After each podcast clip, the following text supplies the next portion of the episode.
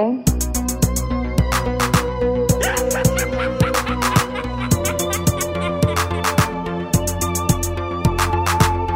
Oh, Hal, do you read me? Do you read me, Hal? Affirmative, Dave. I read you. Een nieuwe aflevering van Gremlins Strike Back. Eh, we zijn hier weer met ons drie, Bart, Sven en ik. Hallo. Ehm, Goedemorgen. Weer een gevulde aflevering. Straks onder andere een Stockholm-syndroom. En dat doen we nog een top 3, maar over wat, dat houden we nog even voor ons. Dat weten we zelf Eh, nog niet. Voilà. Eh, Bart is ook nog aan het ontbijten. Ja, de zon is net op, denk ik. dus eh Bart, heb vroeg. Bart heb je altijd, ongeacht op welk moment dat je opneemt, is altijd voor Bart een moeilijk moment, heb ik een indruk. Hé Bart, je moet er zo even... Nee, s'avonds is altijd goed voor mij. Ah, s'avonds is beter, oké. Is goed. Ja. ja. Eh vooraleer dat we eraan beginnen, nog eventjes onze social media overlopen. Dus we hebben Instagram, we hebben Facebook, we hebben Twitter, we hebben Letterboxd. Je kunt ons bereiken via e-mail gremlinsstrikeback.gmail.com. iTunes reviews of gewoon iTunes ratings zijn eh, nog altijd zeer gewenst. Eh, zijn er misschien mensen die wij persoonlijk kennen, die we misschien een duwtje in de rug kunnen steken, duwen, zoiets? Niet financieel al keer... Nee, gewoon puur uit liefde voor wat wij doen. Misschien moeten we daar een keer over nadenken. Ja, ik weet eigenlijk niet of er veel mensen zijn die ik ken die effectief naar de podcast luisteren. Uw moeder? Oh, ik wel. Mijn Ik moeder wel. weet ik niet of ze nog luistert eigenlijk. De Smurfin, de Smurfin die luistert naar de podcast. Ah zijn, ja. zijn de Joyce Beulens. Ja, ja, ja. Ja, maar Voilà. er zijn wel mensen die ik ken die, eh, die luisteren, maar van sommige mensen weet ik dat ze ooit beginnen luisteren, maar vraag ik me af of dat ze nog altijd luisteren. Maar dat is misschien wel goed. Je kunt dat niet in- echt in- vragen, in- natuurlijk, maar nu weten ze Nee, het. maar, maar, nu heeft, maar Sven heeft nu zo iemand... Sven heeft nu zo'n shout-out gedaan en dat is misschien wel peer pressure of zoiets. Voor daar bo- nu wel iets te doen. Nee, Een shout-out nee, via Q-Music bedoelde. Nee, Nee, nee, vi- via nu, via onze podcast. via de Smurfin. Ah, ja, ah, ja. de Smurfin. Ah, ja, ja, zo, zo, zo. Ah Ja, ja, je wordt ook reclame gaan maken op Q-Music, ja, waar, waar, waarna we nul extra volgers hadden op onze sociale media. Ja, of, wat eh, dus wil zeggen dat Q-Music wel heel, heel sterk beluisterd wordt. ja, tenzij dat er misschien mensen zijn die nu effectief luisteren en die daarna onze sociale media volgen. Hè. Maar ja, wie luistert er Ja. nu radio tussen 7 en 10? Ja, dat is raar, hè. Na- Ja, nachtwakers misschien. Na- Ja, nachtwakers. de, de, laat, de late ploeg, hè. Ja, en voor die ja. doelgroep, ja, misschien studenten of zo, die aan het studeren zijn. Maar Maar, ja, mm. zeg, Q-Music, eh, dat, dat, is niet, aan- dat is niet aan het horen. Allee, ja, bedoel, je kunt toch nog niet studeren ondertussen. Dat is heel... Bart, jij blast zo graag onze bruggen op. Hè. Dat is toch niet te doen?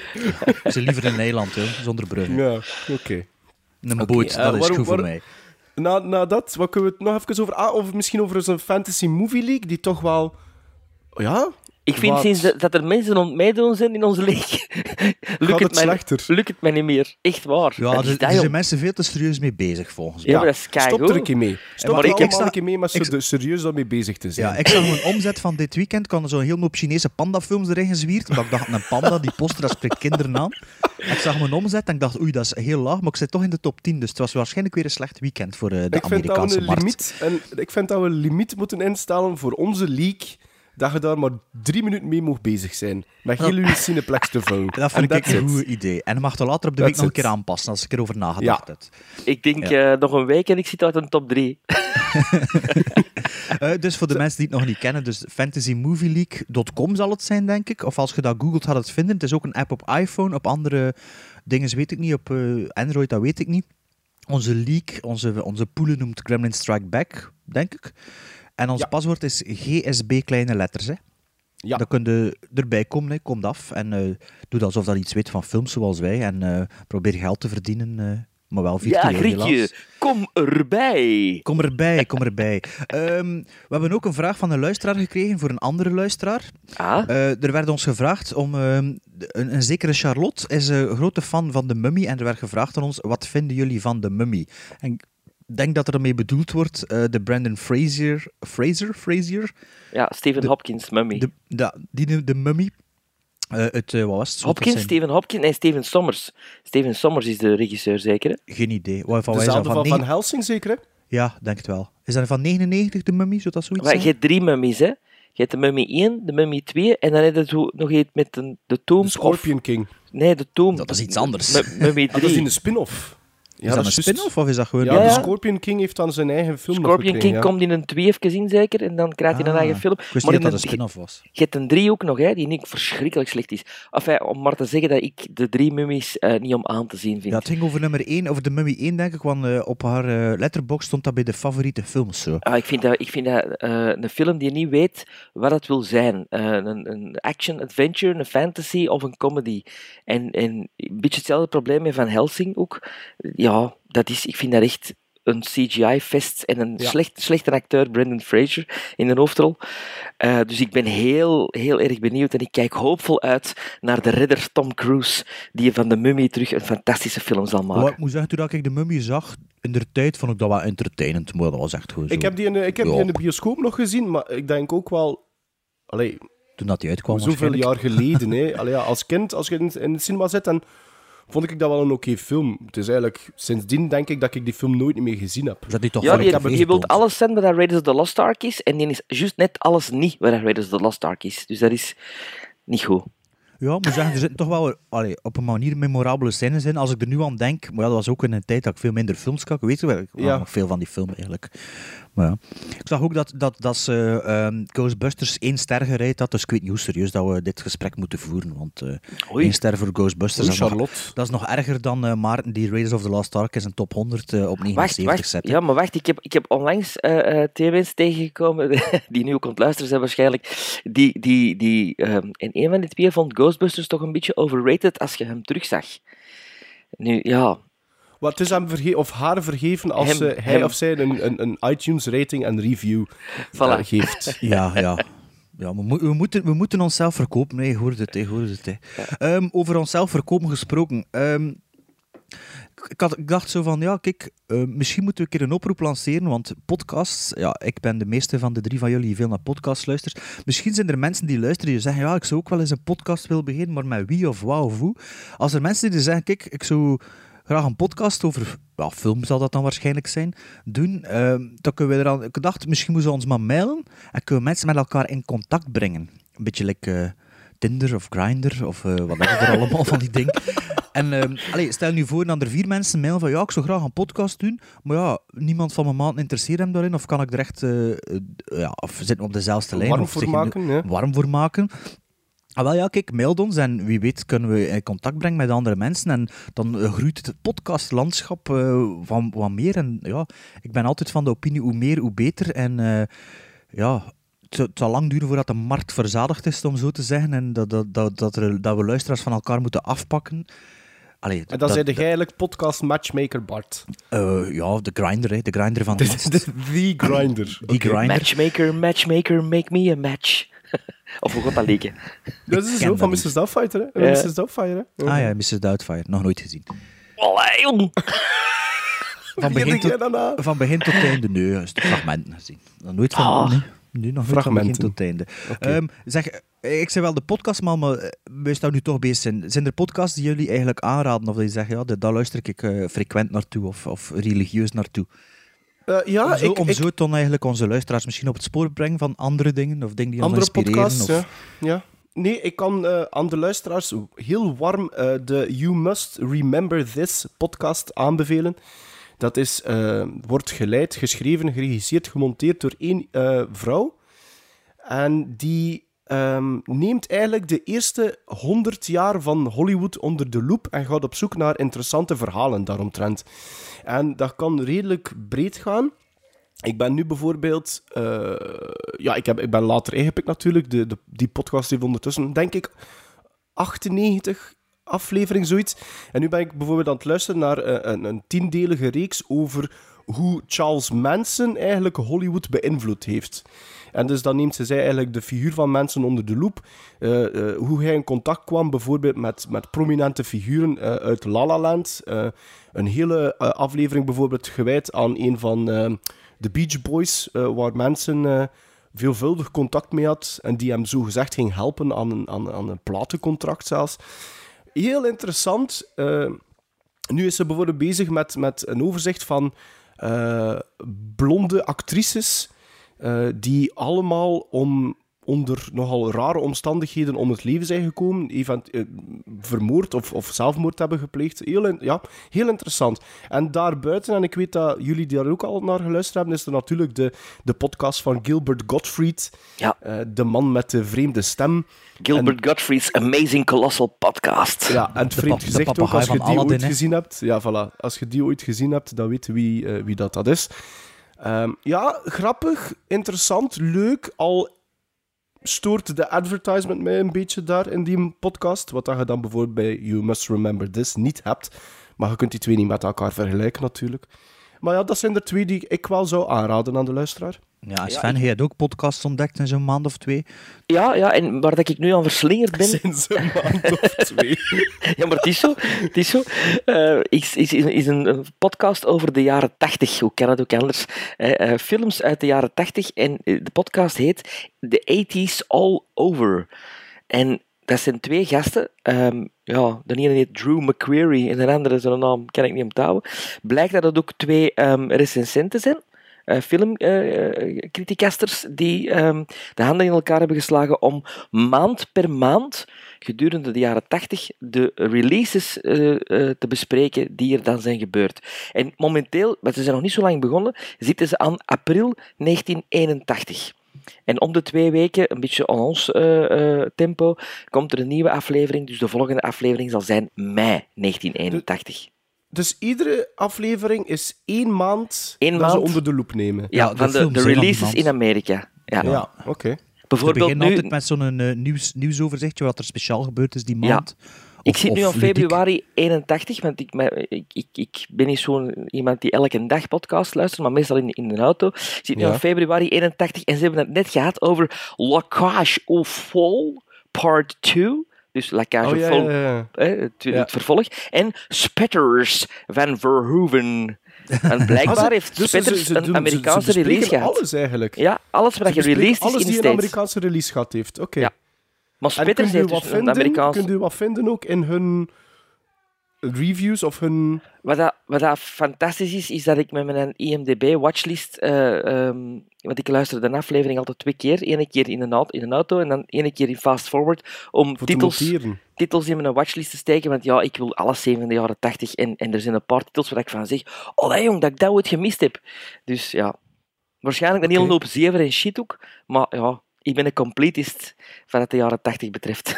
Amai, maar ik- ik zit- amai, wat zo mooi. Zit- comple- wat zo mooi. Ja, ik ben dan, dan de, de, de man die wel hele dagen naar podcasts luistert. Ja, jij ik op bent Mr. Mister Podcast. Ja, maar dus omdat ik op de trein zit en op het werk kan ik ook eh, de helft van de tijd naar podcasts luisteren. Ik luister niet alleen naar filmpodcasts, ehm, maar ik zal even een filmpodcast eh, opnoemen waar ik toch wel eh, wekelijks naar luister. En, ja, of toch wel elke aflevering. En dat is, eh, de meeste zijn Engelstalig, dus Cine Realists is één. Ik zal ze gewoon opnoemen, ze moet maar zelf gaan zoeken. Maar dat is de Filmjunk podcast.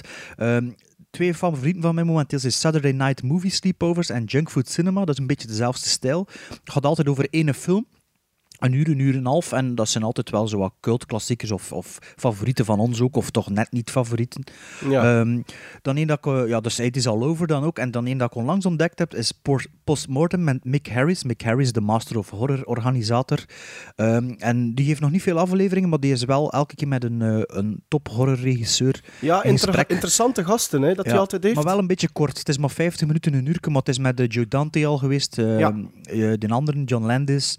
Don Cons Coscarelli, of noemt hij Maarten? Don Coscarelli van Phantasm. Coscarelli. ehm Rob Zombie is ook al langs geweest, maar daar heb ik niet naar geluisterd. Ehm, ja, hou, kom, bom. Check het zelf eens uit. Eh, en toen heb ik nog een heel hoop die ik af en toe luister. De Movie Crypt. If This Movie, ehm, Gilbert Gottfried luister ik ook niet allemaal. Dan hebben we nog Nee. eh, What the Fuck with Mark Maron, Brad Easton Ellis podcast en de Nerdies, die af en toe filmfiguren. Dat zijn dan die dat ik wel beluister meestal. En dan hebben we natuurlijk ook nog een, een handjevol eh, Vlaamse of Nederlandstalige filmpodcasts. Misschien aan de luisteraars zijn die niet, geen Engels verstaan en die toch liever het Nederlands horen. Dan hebben we nog Zaal 4. Die zijn op hetzelfde moment begonnen als ons eigenlijk. Ik denk dezelfde week. En hadden in het begin ook een frequentie van twee, afleveringen, allee, twee weken per aflevering, maar nu regelmatiger. Dan hebben we klokslag, kloks, klokslag 12, dat gaat over horrorfilms. Redelijk Eh, recent, hè? Ja, die zijn nog 12. niet zo lang bezig, dacht ik. Dan hebben we nog Dogs of War en dan hebben we nog in Nederland... Gore. Dogs of Gore. Ah, Gore, ja, Gore. En toen hadden we nog eh, de eh, Movie Insiders. Dat is een Nederlandse podcast die al heel lang bestaat. Ja. Maar dan moeten we wel naar Rollanders luisteren, dus ik weet niet hoe ver dat we dat plezant vinden. dat, is die, dat, is, dat is de podcast die gelinkt staat aan die toch redelijk bekende website waarschijnlijk, hè? Die site ken ik niet, maar, ja, maar dat is wel eraan gelinkt. Ja. Is Ja. dat Movie Insiders, is dat de website? Dat is een website. Ja, ja, voilà. Ja. Ja, dus dat zijn twee gasten die dat hosten. Dus dat zijn allemaal dingen dat ik mijn tijd aan spendeer. Geweldig. Ja, en Sven, is er, is er een Don't Fear the Ridder? Kan er niet direct opkomen? eh? Ja, ik heb, het is nog maar net, net gebeurd. Ik heb het niet echt voorbereid, maar eh, Jonathan Demme is eh, gestorven, 77 jaar. De eh, eh, overbekende eh, Oscar-winnende regisseur van Silence of the Lambs. Eh, maar ook van een persoonlijke favoriet van mij, Something Wild, met Melanie Griffith en eh, Jeff Daniels en Ray Liotta. 80 zeker. Dat is eh 88 volgens mij, 87 of 88, ja. Maar ik denk dat hij kanker had. Hè. Ik zag zo foto's van, eh, op een of ander filmfestival van onlangs. Hij zag er zo vrij ja, kankerachtig Ja. uit. Ook Married to, Married to the Mob, ook een toffe film. Ja, ja, Mich- Michelle juist, Pfeiffer. Maar niet te verwarren met, met Ted Demme, hè? want Ted Demme is een andere regisseur dan Jonathan Demme. Soms verwar ik die. Ah ja. Ja, wat Ik heeft hij nooit. Dit, Demi? Ehm, ja. Hij het niet voorbereid, hè? Nee, ik heb het niet van. Allee, ja, eh, rip, rip Jonathan Demme, we gaan er niet te veel woorden aan vuil maken, we respecteren u wel, maar we, hij zit op het verkeerde moment gestorven, zou dat maar zeggen. Sorry daarvoor. You know something, people? You're gonna be remembered the rest of your lives for the day you got held up and kidnapped. Victims of Stockholm Syndrome develop compassion and loyalty towards their captors.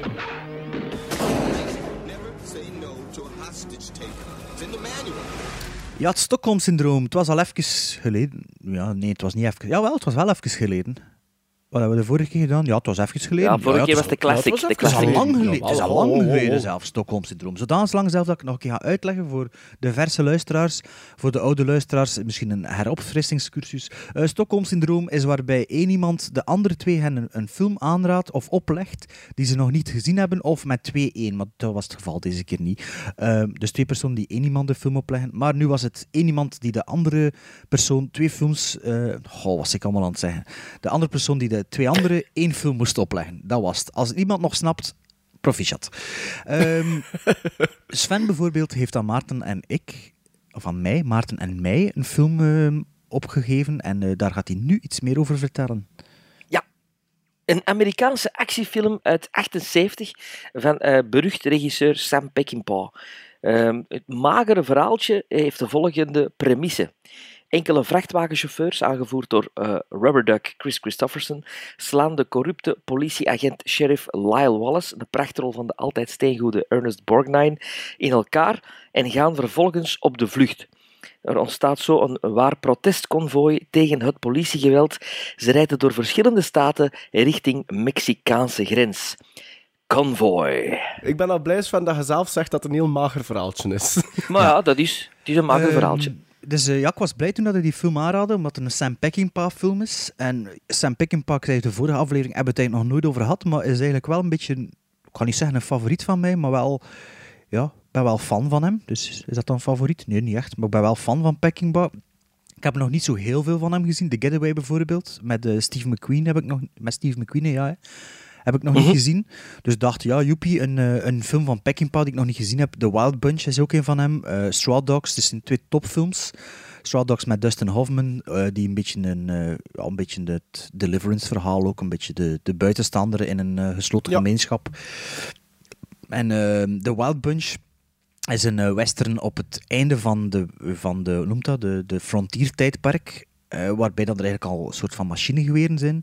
Waarbij dat een gigantische eindscène, fantastische eindscène hebt met de machinegeweren en tanks. Very zelfs. bloody, very bloody. Ja, heel bloederig. En eh, da- daardoor noemt Tarantino zijn verdeelbedrijf of zo ook, de Wild Bunch, denk ik. Of zijn, ik weet niet, een bedrijf van Tarantino noemt de Wild Bunch. Ah, ja, juist. Ja, ja. Dus Convoy, ik was blij, Peckinpah. Ehm de film begon met prachtige shots van zoutvlaktes, denk ik, of zoiets. Een beetje Ja. westerns aanvoelend, want... Eh, Gewoon wit zand, hè? Of wit zand, ja. Ehm, ja, ik wist niet dat dat bestond, wit zand. Allee, jong. Ehm, ja, zo prachtige westernachtige shots. En ja, Peckinpah had ook nog eh, Pat Garrett en Billy the Kid Billy the Kid, ja. Die, ik heb die Met Chris, DVD. met Chris Christopherson ook. Ja, eh, dus het voelde heel westers aan, maar dan met de highways dat je ook zag en een truck die er de, de doordenderde. En dan begon het, ehm, het magere verhaaltje, zouden we wel kunnen zeggen. Ehm, Mhm. ja, de film is gebaseerd op een, een liedje, op de teksten van een liedje. Dus het denkt een beetje zoals dat wij zouden doen met In de Vlam met de, in de vlam met de pijp, of hoe zeg je dat? Noemt dat liedje? Stel je voor Met de dat vlam in de pijp, ja. ja, met de vlam in de pijp. Stel je voor dat ze dat liedje zouden verfilmen in eh 100 minuten of zo. Dus Maar denk het is wel dat leuk dat het zo begint ook, hè. Eh, Noon, Arizona. Hè? Met Ja, ja, boek. Ja, dus, dat dus dat- gedurende het verhaal komt af en toe het liedje terug boven. Met de tekst die dan vertelt wat er in de film gebeurd is en wat er misschien nog gaat gebeuren. Maar het is blijkbaar wel een aangepaste Het is een versie, aangepaste van het versie, want liedje. ik heb het opgezocht liedje met de tekst en het is, eh, ja, het is een, een, een, Ja. eh, een Het is wel een catchy liedje. Laat dat eens even horen, Bart. Arizona, noon on the 7th of June, when they highballed over the pass. Bulldog Mac with a can on back and a Jaguar hauling ass. He's 10 on the floor, stroking bores, seat cover starting to gain. Ik moest on mijzelf onderbreken van... Want het kwam eraan. Ja, het liedje. ik vind het heel catchy. Het is heel catchy, hè. Ja, het is heel catchy, maar ehm, sorry Sven, maar ik kan dat niet echt van de film zeggen, persoonlijk. Ehm, na 20 minuten dacht ik van, ja, kom, het mag gaan gebeuren. Eh, ik, ja, ik vond, ik vond het echt niet goed. Eh, in het begin was ik nog mee, ik zeg, met de shots en zo, maar de klank vond ik echt niet goed. De- het Dat was viel al- op, hè? Het was allemaal AD, allee, dia- automatic dialogue replacement, dus nadien eh, ad-libbed of...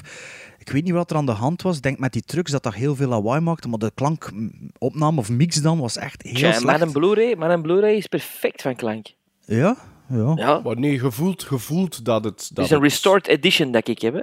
Nou ja, Ja, ik maar je voelt toch duidelijk dat dat inderdaad allemaal achteraf ja. weer De- opgenomen en de, opgeplakt de is. beeldvoering en, en de montage vond ik oerklassiek. Het is zo...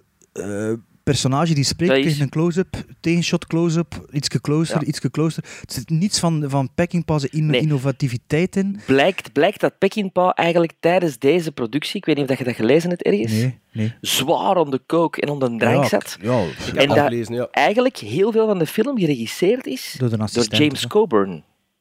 En die Ja, is ja, ja, dat die, heb ik die daardoor, omdat ehm, die wou zijn vriend Peckinpah helpen, maar die heeft daardoor ook zijn eh, Directors Guild eh, kaart gekregen, omdat hij zoveel second unit heeft gedraaid en eigenlijk meer dan second unit. ehm, want, want bijvoorbeeld Peckinpah wou, wou twee weken niet uit zijn, eh, uit zijn trailer komen, omdat hij achtervolgd weer door eh eh, waanideeën en, en, en paranoia. En hij heeft James Coburn gezegd, ik zal ik hier dan wel voortregisseren. Ehm, dus hij, hij heeft echt wel bond gemaakt op die set. Ja, wat dat ging ik zeggen. Waarschijnlijk Maar- zat ze dan, dan nog zat. Ja. Maar het is wel de Peckinpah die het meeste geld heeft opgebracht ooit. Maar het is een, ik vind het wel een Ja, atypische Peckinpah. Ik Ja, verwacht geen- wel ja. iets meer van een Peckinpah-film. En, en Ja. zoals dat Bart eh, dat juist in de films opsomde dat hij, dat hij op zijn palmarès heeft staan, is duidelijk dat hij heel wat verschillende films Mhm. en genres heeft, heeft gedaan. Maar ik had nooit niet gedacht dat hij hem bezig zou houden met een pure... Dat is eigenlijk een pure carsploitation film, hè, Convoy? Ja, Gewoon een chase maar, van begin tot eind. maar Niet wel een soort van... Een Nee. maar, wel, maar wel een trendsetter voor een, een bepaald soort filmgenre. De, de, de eh, ehm, soort van ehm, de Southern Hicks eh, en, en Cars Chase dinges. Ja, Dukes Wat, of de Hazzard en zo. Ja, maar nee, al- wacht, was de, Duke, de Dukes of Hazzard is van 79, is een jaar daarna. en heeft volgens een mij trendsetter? heel... Ah, wel, Convoy is dan toch een trendsetter geweest? Wel, ik zeg het, zoals de Dukes of Hazzard niet, erna. echt, Ah ja, ah ja. Niet, echt, hè, niet echt. Dat is niet echt een trendsetter, hè, want heel het eh, exploitation genre had zijn hoogtepunt tussen de jaren 70 en 80. maar ook dus- van car chases en Ja, toestanden? ja, ja. ja Maar de ja, Blues ja. Brothers is toch ook duidelijk geënt? Ja, maar dit die Race finale 2000 auditie. is volgens mij van Blues- maar de 76. Blues Brothers is geen, hoort niet Ja. thuis in het, in het exploitation genre. Maar het einde is toch ook wel zo car chasen en toestanden en, en Ja, maar laten we nu even over, con over Convoy hebben. Hè? Ah, ja, ja, ja, ja. Ja, Moet ik ja. het even zeggen wat nee, ik nee, ervan maar kan vond je nog van van alles? Kan even- Ja, maar, ja, maar wacht, ga even. Ga ik eerst doen. Ik vond het ook niet zo goed, Sven. Oké, oké. Eh, nee, het is te mager. Mhm. Het is te klassiek. En er gebeurt te weinig. Ja. En als er iets En ik gebeurt, vind- is het precies een cartoon. Ja, pff, ik vind... Mag ik, ik mag ik- vind maar, maar, maar, maar voordat, voordat je denkt dat ik hè, van een andere planeet kom of zo. want dat ik, is ook eh, zo. ja. ik heb voor het eerst eigenlijk meegemaakt dat ik de film heel goed vond als kind. En dat ik hem nu toch wel iets minder vind. Yay, het is gebeurd. zei gisteren, ik ga, ik er naartoe... Je zei gisteren, ik Ja, ga er is- opnieuw naartoe kijken sinds deze keer sinds 87. Dacht ik, oké, Ja. oké, er is nog hoop. Ja, ja. Nee, nee, nee. Ik, heb ook, ik verstand ook wel absoluut wat je al zegt. En ik zie het ook. Maar ik, ik, ik heb me heel de avond ook zitten afvragen. Hoe komt het dat ik dat als kind zo wauw vond? Ja, En? wel. Weet En, het? maar- ja. Ja. Weet het? Nee, nee, ik denk dat ik op een of andere manier een andere film ermee verwar. Ah, zo. Ik denk, ik denk echt waar is van... Ik denk in die tijd dat er... Net om, door hetgeen dat ik dat juist zei, er kwam gigantisch veel van dat films uit. Van dat soort films. Maar ja, het is in 87 als Sven me gezien hebt, op filmnet. Hè. Ja, en hij is van 78, hè? Ja, ja. ja. Nee, Misschien maar, heeft daar iets mee te maken, ja. Maar het is... Ja, Bart, zeg maar. Maar ja, het is geen Wages of Fear alleszins. eh, Nee. of Sorcerer. Ehm, Maar ja, like ook de, wat dat ook verhaal in gang steekt, is een beetje een grote vechtpartij. En ja, wat ik ook grote probleem mee heb, is ik kan geen sympathie hebben voor die hoofd- hoofdpersonages. Ze stonden een hele, Nee. hele bar aan frieten, omdat er een fliek iets verkeerd doet. Ja? Heel Ja, maar de die- flik, de, flik is, de, flik, de flik is heel sympathiek eigenlijk soms, want die is heel komisch. Maar, Ja. maar hij doet wel iets dat niet mag, hè? Nee, Hij- doe iets dat niet mag, maar wat hebben die mensen van die bar ermee te maken? En vervolgens was er in een of ander dorpje, reizen gewoon door huizen. Er, er, stond er, is er in, zijn- zitten er dan geen kinderen te slapen? Er wonen er dan geen mensen? Wow, maar, dat is, maar, dat is, maar dat is typisch aan dat, die carsploitation movies. Je hebt Ja, daar in de eerste maar- 20 minuten heb je daar die ene notto die door die een billboard ramt. Ja, ja. Ja. Dat Dan is dacht ik ook van, vintage, allee. vintage carsploitation. Ja, en toen vond ik wel tof, dan landt hij wel in een huis. Dat vond ik wel goed. Ja. dat ik ook En dan is het dan... Ik denk dat... En op dat moment cue convoy music ook. Ja. Ja. Maar de, maar de, ster, de van de film is Ernest Borgnine. Hè. Ik vind die, vind Ja. die geweldig. de Beetje gelijk Jackie, Jackie Gleason in Smokey and the Bandit. Wie, wie is dat, die Eh, gast hadden gezegd? De sheriff, hè? De De sheriff. De sheriff, ja, die, die ook de, de, de taxichauffeur speelde in Escape from New York. Hè? Taxichauffeur in Escape from New York en, en ook in The Wild Bunch ook meedoen. Een heel Peggy Paul. gevuld palmarès ook, hè. Ernest Ja, Borgnine. is 100 jaar geworden of zoiets. Het is een, eh, tot, tot zijn 100 ook blijven spelen. Altijd goed, altijd goed, Ernest Borgnine. Ja, maar- ja, en toen ook die, die vechtpartij in die bar, dat is echt zo'n cartoon, die, die, die duurt Maar bijna al die even lang. slow-mo Du- shots. ja, maar dat is ook Peckinpah natuurlijk. Maar het Maar ja, duurt, maar... bijna, duurt bijna even lang als de, ehm, als de vechtpartij in They Live. Dus dat is zo, als je de gemiddelde Family Guy aflevering Ja. al gezien hebt met een vechtpartij, dat is ongeveer zo lang dat die in They Live duurt ongeveer. Dus, eh, Ja. ja. Ja, maar ja, kijk.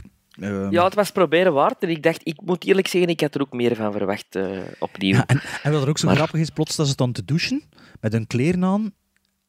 En ze zijn er Ja. plots ook 80% vrouwen aan het douchen. Maar, maar, maar de logica daarvan ook, dus, er wordt, dus ze worden eh, eh, opgejaagd. achtervolgd, door, door, ja. opgejaagd eigenlijk, achtervolgd door, door, de, door de flikken. Eh, die vormen een konvooi. Er komt er alsmaar meer bij uit sympathie voor Rubber Duck en hun missie, hun statement dat ze willen maken. En plots kunnen die allemaal halt houden voor op hun gemak een douche te pakken. Terwijl dat de flikken er rond staan met geweren. Ja. Waarna dat ze gewoon weer in een notto stappen en Ja, maar ze kunnen niet schieten, want daar heet eh, gevaarlijke explosieven bij. Hè? Allee, Ja. ik bedoel, Ja, ja, ja. Ah. Ja. Ja, maar ze zitten op dat moment allemaal niet in een... Hebben ze er allemaal in een cirkel kunnen die aan het douchen zijn. Ik denk, ik denk toch dat daar iets meer uh, Maar ik denk, dat dat misschien ook, worden. ik denk dat dat misschien ook een beetje gedateerd is, omdat dat, dat, dat niet te maken heeft met een soort van unionrechten en zo allemaal. Dat dat, ik weet niet hoe dat, dat juist in Amerika zit, dat is heel anders dan hier. Hè. Misschien is dat Er- ook er is- een beetje gedateerd op die manier dat dat over een bepaalde zaak gaat. Maar nu moet nu wel zeggen dat me nooit in me opgekomen was, omdat het een Peckinpah film was, dat ik eigenlijk naar een exploitation film aan het zien was. Dat is nu omdat je er daarover Ja, ja. begint, dat me Frank eigenlijk dat- valt, ja, zo, als ik het zo het- bekijk... Er zit, er zit wel een, een, een, een, een, een, een, een klein politiek verhaallijntje nog in verweven dat met die wel, governor. Ja, ja maar het dus begint als een comedy, maar het, het ontaart wel in een politiek Ja. pamflet. Hè? Dus daar, daar ont, overstijgt het misschien wel het typische carsploitation genre, omdat er, allee, qua boodschap zit er wel iets meer in. Ja, geweldig gespeeld door Seymour Cassel trouwens. Ja, Eh, maar ook dat is nu niet like, groundbreaking of zoiets. Hè. Ja, de film Nee. had ook twee, eh, of drie awards gewonnen, waarvan twee ehm, op dezelfde uitreiking. En eh, de, de- de- voor, voor dezelfde acteur, die heeft twee eh, Stinker Awards gewonnen. Is dat Eh, de voorloper van de Razzies? Ja, denk het, denk het. Maar dat, hebben we samen nog gelopen. Eh, dus de acteur Burt Young, dus de, de, de, de man met de cowboyhoed in de, de, de eh, stink, Stinkpig, of hoe noemt hij? Of Work... eh, Pigpen. Pigpen. Allee, Eh, eerst Love Machine, Love dan Machine. Pigpen. Maar Ja, dan ja, Pigpen. Ja, dus eh, Burt Young die had de, de eh, Stinker Award voor Worst Support Actor gekregen. En ook Worst Fake Accent Male. Ah, maar ja, vind, dus ik nou, Burt- vind ik nou niet dat dat de worst performance... Allee. Ik, ik, ik ben een lijstje aan het maken, dus Burt Young vervoegt op dit moment Michael Shannon als mompelaar. In die film. Maar ja. Maar jongens, dat, chance dat het ondertiteld was. Mo. Serieus. Boe. Dat, was, dat is dat personage. Dat is dat personage. Ja, maar dat weet ik wel. Ja, oké, gaan we gizmos geven, dat we zo onze luisteraars niet te lang vervelen met een film dat Ah, er nu ben ik eigenlijk het meest benieuwd als fan zijn in, zijn in, zijn score. Ja, ah, wel, 6,5. Bart, Vier gizmos. ik ging 5,5 geven. Waarvoor danks, fan. Dus dat valt eigenlijk nog mee. Het valt eigenlijk nog mee. We gaan nu nog een stukje van dat liedje laten spelen. Now Lyle was a creep. He is tacky and cheap, but he had him a badge and a gun. He hated the duck and he hated his truck and he loved to bust truckers for fun. So he followed the line and he bided his time and he watched for his chance to strike. Then he picked on a trucker, yeah, wiry old sucker, yeah, the trucker they call Spider Mike. But the great rubber duck sort of run out of luck when he crossed that final bridge.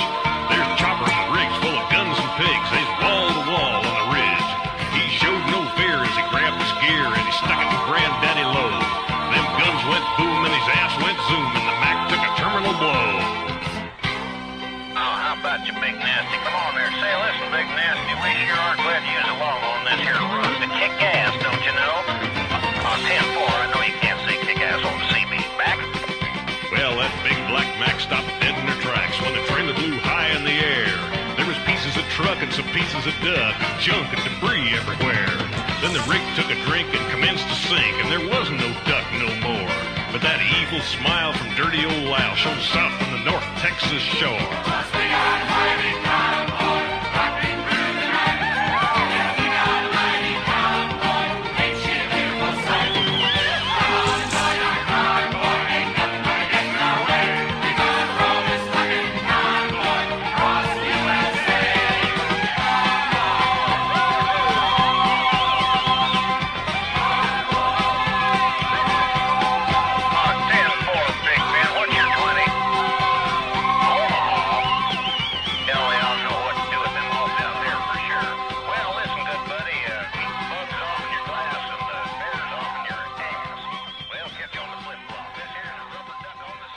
Oké, eh, we gaan vier jaar later. Convoy 78. We gaan naar mijn film, eentje uit 82, namelijk Q, The Winged Serpent. Een film van Larry Cohen. Larry Cohen die ja, redelijk wat ja, titels op zijn naam heeft die door, door menig man geliefd is. Bijvoorbeeld The Stuff, It's Alive, de trilogie, A Return to Salem's Lot. De schrijver van Maniac Cop ehm, ook. Maar we hebben het dus over Q the Winged Serpent. Eh, Het gaat over Jimmy Quinn, vertolkt door Michael Moriarty. En hij is een, een, een crimineel die in New York woont. En eh, die neemt deel aan een diamantenroof die jammer genoeg fout afloopt, waarna hij de buit ergens wil verstoppen. En dat doet hij helemaal bovenaan het Chrysler Building, waar tot zijn grote verbazing een gigantisch ei ligt. En dat ei hoort toe aan een gigantisch monster, verantwoordelijk voor gruwelijke moorden waar Detective Shepard, vertolkt door David Carradine, en Sergeant Powell Richard Roundtree, Roundtree a.k.a. Shaft, onderzoek naar voeren. Is dat van Wikipedia gepikt? Eh, nee, ik heb dat zelf... eh, Ah, je schrijft daar zelf die dingen van. Mooi. Ah ja, wat, bij u is het wikipedia.nl, hè, Bart? Ja, ja, en dan pas ik dat een beetje aan. Hè. Oké. Ja. Nee, voilà. Wat vonden jullie van Q, The Winged Serpent? Bert? Nu Sven begint geen... Het is geen een die wil beginnen. Oh, nee, nee, nee. Ik vond dat een zalige film. Ja, ja. Ja, echt waar. Ik ben echt, ik ben echt eh, van in het begin geamuseerd beginnen kijken. Ja. Ik vind dat die muziek, dat begint al en denkt van, oh ja, ja, tof. Geweldige aerial shots van New York. Ja. Ehm, en mannetjes, Michael Moriarty. What the fuck is dat? Was dat uw eerste kennismaking Nee, nee, nee, nee, nee. Ik kende die vanuit andere films, onder andere Pale Rider en Return to Salem's Lot. Maar ik dacht altijd van, ja, dat is zo wel een C-acteur. Die, die geeft hier een prestatie waar ik echt blown away van ben. Hè. Ik vind dat method acting tot in het kwadraat, ik vind dat... Ja, tot in het extreme toch wel. Ja, maar ik vind het ongelooflijk. Ah, ik bedoel, dat, is, dat, is, dat moet daar aan een nominatie moeten krijgen. Zo Oh, goed. nee. Sven, Sven, Sven. Nee, mannen, echt waar. Ik vind dat... Tone vind it dat- down, Sven. Nee, ik vind easy. dat geweldig gespeeld. De scène tussen hem en David Carradine in de coffeeshop, ja, dat is gewoon Ja, template heat. Ja. heat, hè. Dat is gewoon... Allee, Michael Ja. Mann heeft heel goed gezien op deze scène, hè. Maar dan geef ik X van gelijk. Dan geef ik X van gelijk. Eh, Michael Mann vind- geïnspireerd was de Cute Winged Serpent. Why not? zijn. Why not? Ik vind dat, ik vind dat ongelooflijk wat ik die gast heb zien doen. Eh, Richard Roundtree, ook altijd heel degelijk. Heel, heel... Het enigste minpunt vond ik Candy Clark, die dan... Dat is een vrouw, hè? Ja, die gaat ve- very overacting, terwijl dat die vroeger in American Graffiti en zo wel, wel goed is. Ehm, maar ja, ik, ja ik, je neemt door Michael Moriarty en door de, de verhaallijn van Michael Moriarty erin, neemde al de rest ook mee aan. Maar, trouwens, Michael Moriarty, die niet echt een aimabel iemand speelt, hè. Eh, op een gegeven moment is dat een gigantische klootzak, hè. Ah ja, je hebt geen, je hebt, je hebt Ja. geen nobody to root for, hè. Nee, nee, nee. Maar ik vind dat echt wel... Ja, ik vond het fantastisch gespeeld. Ja, Ja, ja. ehm, zeg het een keer, Bart. Nee, eh, zoals ik de vorige keer zei, ik dacht eigenlijk dat dat een andere film was. Dat dat meer Swords and Sandals was, omdat dat met een draak Ja. was. En dat ik ooit de poster daarvan gezien had, dat was zo'n middeleeuwse Q met zo'n een, een draak rond. Dus in mijn hoofd was dat altijd een soort Swords and Sandals film. Eh, met dat hij vorige keer zei dat dat niet het geval was, ehm, ja, was dat al direct een beetje mijn perceptie, alleen mijn verwachtingspatroon omgedraaid. Ehm, Larry Cohen, wat heeft hij nog allemaal gedaan? De Stuff, daar ben ik eigenlijk wel grote fan van. Dus eh, ja, ik keek er wel naar uit, naar eh, Q the Winged Serpent, eh, die niet op IMDb makkelijk te vinden is ook, of zo, om een of andere reden. Nee, je moet dus blijkbaar, want dat is ook later, de- jullie hebben mij dat gezegd, je moet dus blijkbaar Q-dubbele punt invoeren voor naar die film te kunnen gaan of zoiets. En ehm, ja, ik moet zeggen, eh, ja, de film was eigenlijk wel super cool. het was, ja, het is een time capsule naar New York City, begin de jaren 80. Toen, toen dat wij opgroeiden was New York City, was dat gekend als gevaarlijk. Ja. We vergeten dat nu soms, maar dat is, ja, en ook, ik heb het al een keer gezegd, al die computerspelletjes met die graffiti, Double Dragon-achtige dingen, is allemaal gebaseerd op het gevaarlijke New York en zo. Ehm, dus dat was wel chic om te zien dat dat, ja, dat dat echt een time capsule was, omdat dat een low-budget film is, waarbij dat iedereen op straat geen figurant is, maar gewoon los de camera staat in te kijken. Ja, ja. Ehm, er wordt inderdaad top geacteerd, behalve dus die vrouw van, eh, van Moriarty. ehm, heb ik ook genoteerd, die, die echt niet goed te spelen. Ja, klopt. De, de special effects allee, de, de, van de draak zijn... Stop Ja, motion, hè. dat is- dat is Ray Harryhausen, hè. dat is, ja, een beetje Birdemic ook natuurlijk, maar ja... Dat Nee, is, nee, nee, het is- nee, het is het is- beter dan Birdemic. maar het is wel zwakker dan Ray Harryhausen. Ja, ja, het is... Maar aan de andere kant, de, de special effects van make-up, het, het, ont, ont, het skinnen, het vellen, van, dat is Ja, wel ja. super goed gedaan. Dus het is inderdaad door het goede acteren. De film had ook vooruit, heel veel B-films had zo, eh, hebben op een bepaald moment valt er zo aan een gat, maar deze film gaat echt wel... Ja, er zit een aangenaam goed, tempo in en, en je blijft geboeid kijken. Ook door inderdaad door het goede acteren. En ehm, ja, het is niet meer dan dat is, maar het is wel aangenaam. Allee, het is gewoon een, een, een, toffe film. En, Ja, maar ik, vind, ik vind dat Bart het, dat je dat heel goed verwoordt. Het is niet meer dan dat is. En dat, heb- dat gevoel heb ik met heel veel Larry Cohen films. Is, dat zijn... gaat nooit zijn dat zijn superbe films. Weet je, gaat dan, gaat dan nooit een 9 op 10 geven. Maar al die zijn films hebben iets waardoor dat je minstens één keer daarna kunt kijken. En dat, vind, dat apprecieer ik wel in- eh, eh, van Larry Cohen. Die ziet altijd wel iets. Zelfs Return to Salem's Lot, wat ik eigenlijk een slechte film vind. Maar story-wise zit daar iets in. En, eh, en ja, dat is hetgeen dat hij eigenlijk een beetje, vind ik, zijn palmares typeert. ja, er zitten wel wat, wat, wat allee, eye-rolling moments in. en Zo meerma- meermaals dat ze zo... De, de scène eindigt iets van... eh, eh, iets met een balloon, wacht, ik heb het genoteerd. Dat is toch Eh, fantastisch? His head floated away like a balloon. Ja, Dan ze een naar een ballon ballon. die over de skyline van... Oké, ene keer is dat goed, maar dan zijn er vier of vijf scènes die beginnen met een random beeld van een, een draak of iets dat refereert naar een draak. Een scène die begint met een vlieger die vliegt. Een scène die begint met een zo, op iets dat op een draak ligt en dan pannen ze naar rechts. Maar ja, na vier keer en ook zoiets van, ja gast, we snappen het wel. Zo, uw, uw ver- ver- Misschien een, een geforceerde running gag, hè? Ja, ja. ja Het enige ja, dat ik wat mis, het enige dat ik wat mis in de film is ehm, de zijlijn met die, met die een hoge priester die je dan zo Ja. eh, aanbiedt. Hè, die, Beetje die dat- linkeroever, hè. Ja, Ah, Maar ja, want eigenlijk inderdaad, voor de luisteraar misschien wel zeggen, er is nog een, een, een, een een side story over rituele moorden eigenlijk, hè? Ja, ja. Ja. but one has nothing to do with the other. No link. dat is een goede scène ook, hè? Dat die, die chief inspector dat dan zo zei. There's no Ja, link. en- En het iemand eigenlijk het, het overal thema door.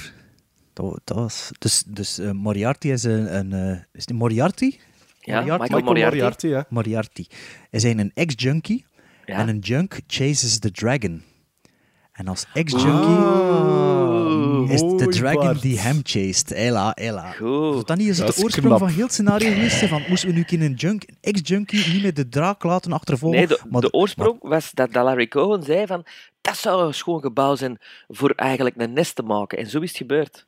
Is het Ja, waar? ja. En en ondertussen was hij waarschijnlijk aan het luisteren naar Convoy en zei hij van, ja, got Nee, it. nee hij, was, hij is van de set gegooid van I, The Jury eh, met Armand Assante. Eh, en hij heeft dan gezegd van, ja, ik heb mijn hotel nu toch al geboekt. Ik wil een film maken daarover. Hij is het scenario beginnen schrijven op één nacht. Hij heeft een David Carradine gebeld, die hem goed kende. Die zei van, ik wil alles doen behalve een monsterfilm. Ja, dat is goed, zet hem. Begint maar te lezen. En hij zei, godverdikke, het is de monsterfilm. Het is een Ja, monsterfilm. Maar het is een maat en ik kan niet nee zeggen. En het is eigenlijk een beetje à l'improviste gemaakt, die film. En dat vind ik zo Maar je de- voelt dat ook wel een beetje. ja, maar. Moriarty Ja, is ook op het improviseren, negen, negen Ja. kansen van de tien.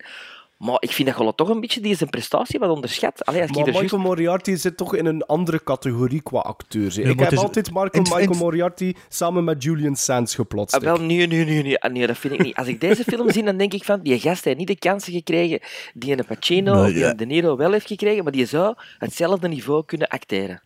Dat vind ik nu wel wat overdreven, maar ik vind, je speelt niet slecht, dat is Ik wel vind een dat ook een bold statement wel. Want weet je Ja, wat het is? ah, wel, Het is een, het Maar is is de een- ontdekking. ja, het is een, een, een makkelijke rol. Hè. Allee, de, je kunt een beetje, Bart, je is- kunt al, maar ja, je kunt al, in die rol kun je al een klein beetje erover gaan. Hè. Als je achtervolgd wordt. Een, allee, ja, Ja, maar de, de scène dat hem dus zijn demands...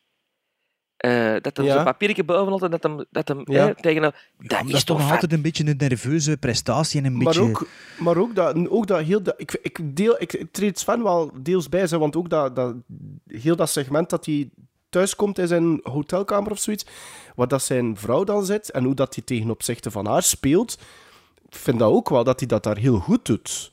Eh, en een andere, een andere ehm, side of the character moet displayen op dat moment. En dat vind ik ook wel dat hij dat goed doet. En redelijk ehm, innovatief vind ik, wel. eh, dat hij daar zo ook het smeerlapje dan eh uithaalt. Ja, of in die bar had hem juist piano gespeeld, wat hem trouwens ook helemaal zelf doet. Eh, Ja. Dat hem zo zei van, dat David Carradine zei van, oh, that was some good piano playing. En dat hem zo zei, "Ah, what the fuck do you know? Gewoon de manier waarop hem dat, dat hem dat Ja. zegt, denk ik van, Ja. my man, dat is echt, dat is keigoed. Ja, Ja. ik, ben, ik ben een fan van Michael Moriarty geworden. Allee, tof dat het jullie allemaal bevallen is. Ja, ja, ja. Misschien hebben we een seal of approval, hè, wie weet. Dat denk ik niet. En wel, 7,5 gizmos. Oh, dat is ook. Ja, Bart. Ja, 7,5 geef ik nu ook niet. Ehm, mijn ding is, is met films, like wat ik doe op Letterboxd, films die, me, die ik goed vind, maar dat ik nu niet speciaal vind, geef ik altijd 2,5. Dus dat is 5 op 10. Maar ja, moest ik zeggen 6, dat is ook zeg ik op Letterboxd 3, 3 sterren moet geven, dat vind ik dan te veel. Dus ik geef het 5,5 gizmos. eh, omdat je, je merkt dat de regisseur is die wat innovatief is, die eh Ja. er wordt goed geacteerd. Dus het verhaal is wat het is, maar het is wel een entertainende film. Dus ik geef 5,5 gizmos. Ik zou Q, eh, The Winged Serpent, zou ik wel 6,5 durven geven. Hallo? Ja, ja, maar nee, gewoon omdat ik, ik, ik heb dat bij al zijn films. It's Alive, The Stuff, Q, The Winged Serpent, A Return to Salem's Lot. Ik heb dat met al zijn fi- Ik kan daar naar kijken. Ik vind dat geen fantastische films, maar die kijken heel makkelijk weg. Ja, ik, Dus was, ik ben echt 6,5.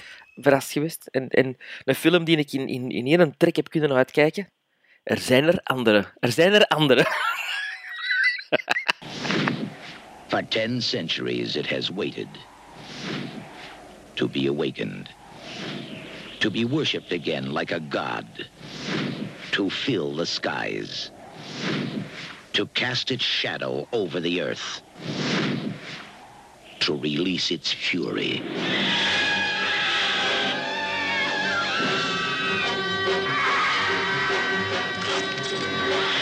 Today in New York City, the winged serpent rises. The winged serpent rules. The winged serpent. Ehm, we zijn een filmpodcast die dus over alles film van films praat. Dus bij ons is de brug van, ehm, van eh, trashy eh, 80s B-film naar eh, intellectuele jaren 70 Italiaanse films een kleine brug. En eh, daarom eh, zullen we het voor de derde film ehm, hebben over een film waar ik het al eens over gehad heb. En waar ik nog even op wou terugkomen, ook omdat mijn twee collega's hier eh, de film nog niet gezien hadden. Dat is eh, Il Conformista van eh, Ber- Ber- Bernardo Bertolucci van 1970. Ehm, dat was mijn nummer één film in mijn top drie Italiaanse films. eh, een halfjaartje terug zeker of zo. Ehm, en ik heb hem sindsdien nog eens opnieuw gezien. Ik zal nog even eh, de synopsis eh, erbij halen. Eh, Il Conformista is een Italiaanse, Franse, Duitse dramafilm uit 1970, geregisseerd door Bernardo Bertolucci. Het scenario is gebaseerd op de gelijknamige roman uit 1951 van iemand dat zijn naam niet kan lezen. De film krijgt een Oscar kreeg een Oscar-nominatie voor beste bewerkte scenario en tijdens het verhaal is, tijdens het bewind van Mussolini gaat Marcello Clerici naar Parijs om er de antifascistische leider, professor, nog een naam die ik niet kan lezen, te vermoorden. Die vroeger op de universiteit een van zijn docenten was. Cler- Clerici moet het vertrouwen van eh, winnen, zodat hij in een valstrik van de fascisten loopt. Dat is dus de, de synopsis. En ehm, Goed zo, Bart. Is Ja. dat ook Wikipedia? Eh, Wikipedia met zelf een beetje vlottere tekst van gemaakt. Want ja. ik denk dat het ook in 1970 geschreven was, die tekst. Oké, oké. Dus ja, jullie hebben eh, alle twee eh Il Conformista voor de eerste keer gezien. En, eh, Ik zou eigenlijk andersom... Allee, ik weet niet of dat Sven daarmee akkoord... Ik zou eigenlijk eerst van Bart willen weten waarom dat hij dat zo'n... Want we mogen dat zeggen, hè. Dat hij dat echt een fantastische film vindt. Ja, ja, Ben moet ik, eerst, moet ik mijn eerste Ja, verdedigen voordat ik je dat ook weten, Sven? ja ik wil dat ook weten. Ja. Ehm, ik vond, allee, mijn- mijn mijn pleidooi blijft hetzelfde als de vorige keer, maar ik vond het echt nog beter dan, dan de eerste keer dat ik het gezien heb nu. Ehm, ik vind de, de, de dualiteit of het conformisme van dat personage en de, het is totaal niet zwart-wit hoe dat verteld wordt. Hoe de, ja, de beeldvoering, dat staat sowieso, daar ga je sowieso akkoord mee zijn, is gewoon fantastisch. Maar ook gewoon, je voelt, gewoon dat dat personage, ja, dat die dingen moet doen dat hij niet echt wil, dat er andere oorzaken zijn. En ja, de, de manier waarop dat, dat gewoon... Ja, er zit zoveel in die film dat de eh, dat dat zo kunt ontdekken, of dat met dat personage dat je snapt, zonder dat het expliciet verteld wordt, dat je, ja, dat je zelf ook, dat zelf ook begint vragen te stellen over wat dat, ah hoe, dat is, hoe, hoe dat het zelf zou doen. En, en ja, nee, ik, ik was, ja, dat nog, ik vond het nog beter de vorige keer, de, de laatste keer dan de keer ervoor. Dus ja, ik was, eh, ja, kunt me niet goed verdedigen zonder dat ik aangevallen word. Dus kom maar, hè. Ja, maar nu... Ik ging juist zeggen, en nu gaan we over naar Sven. Goh, wel. Il Conformista. hè. Je had tegen mij gezegd, je moet dat in één trek uitzien, want anders ga je er geen zak om vinden. Hè? Dat had je gezegd, hè Bert? Best case scenario, hè. Ja. Maar ik kan dat niet in één trek uitzien, zo'n film.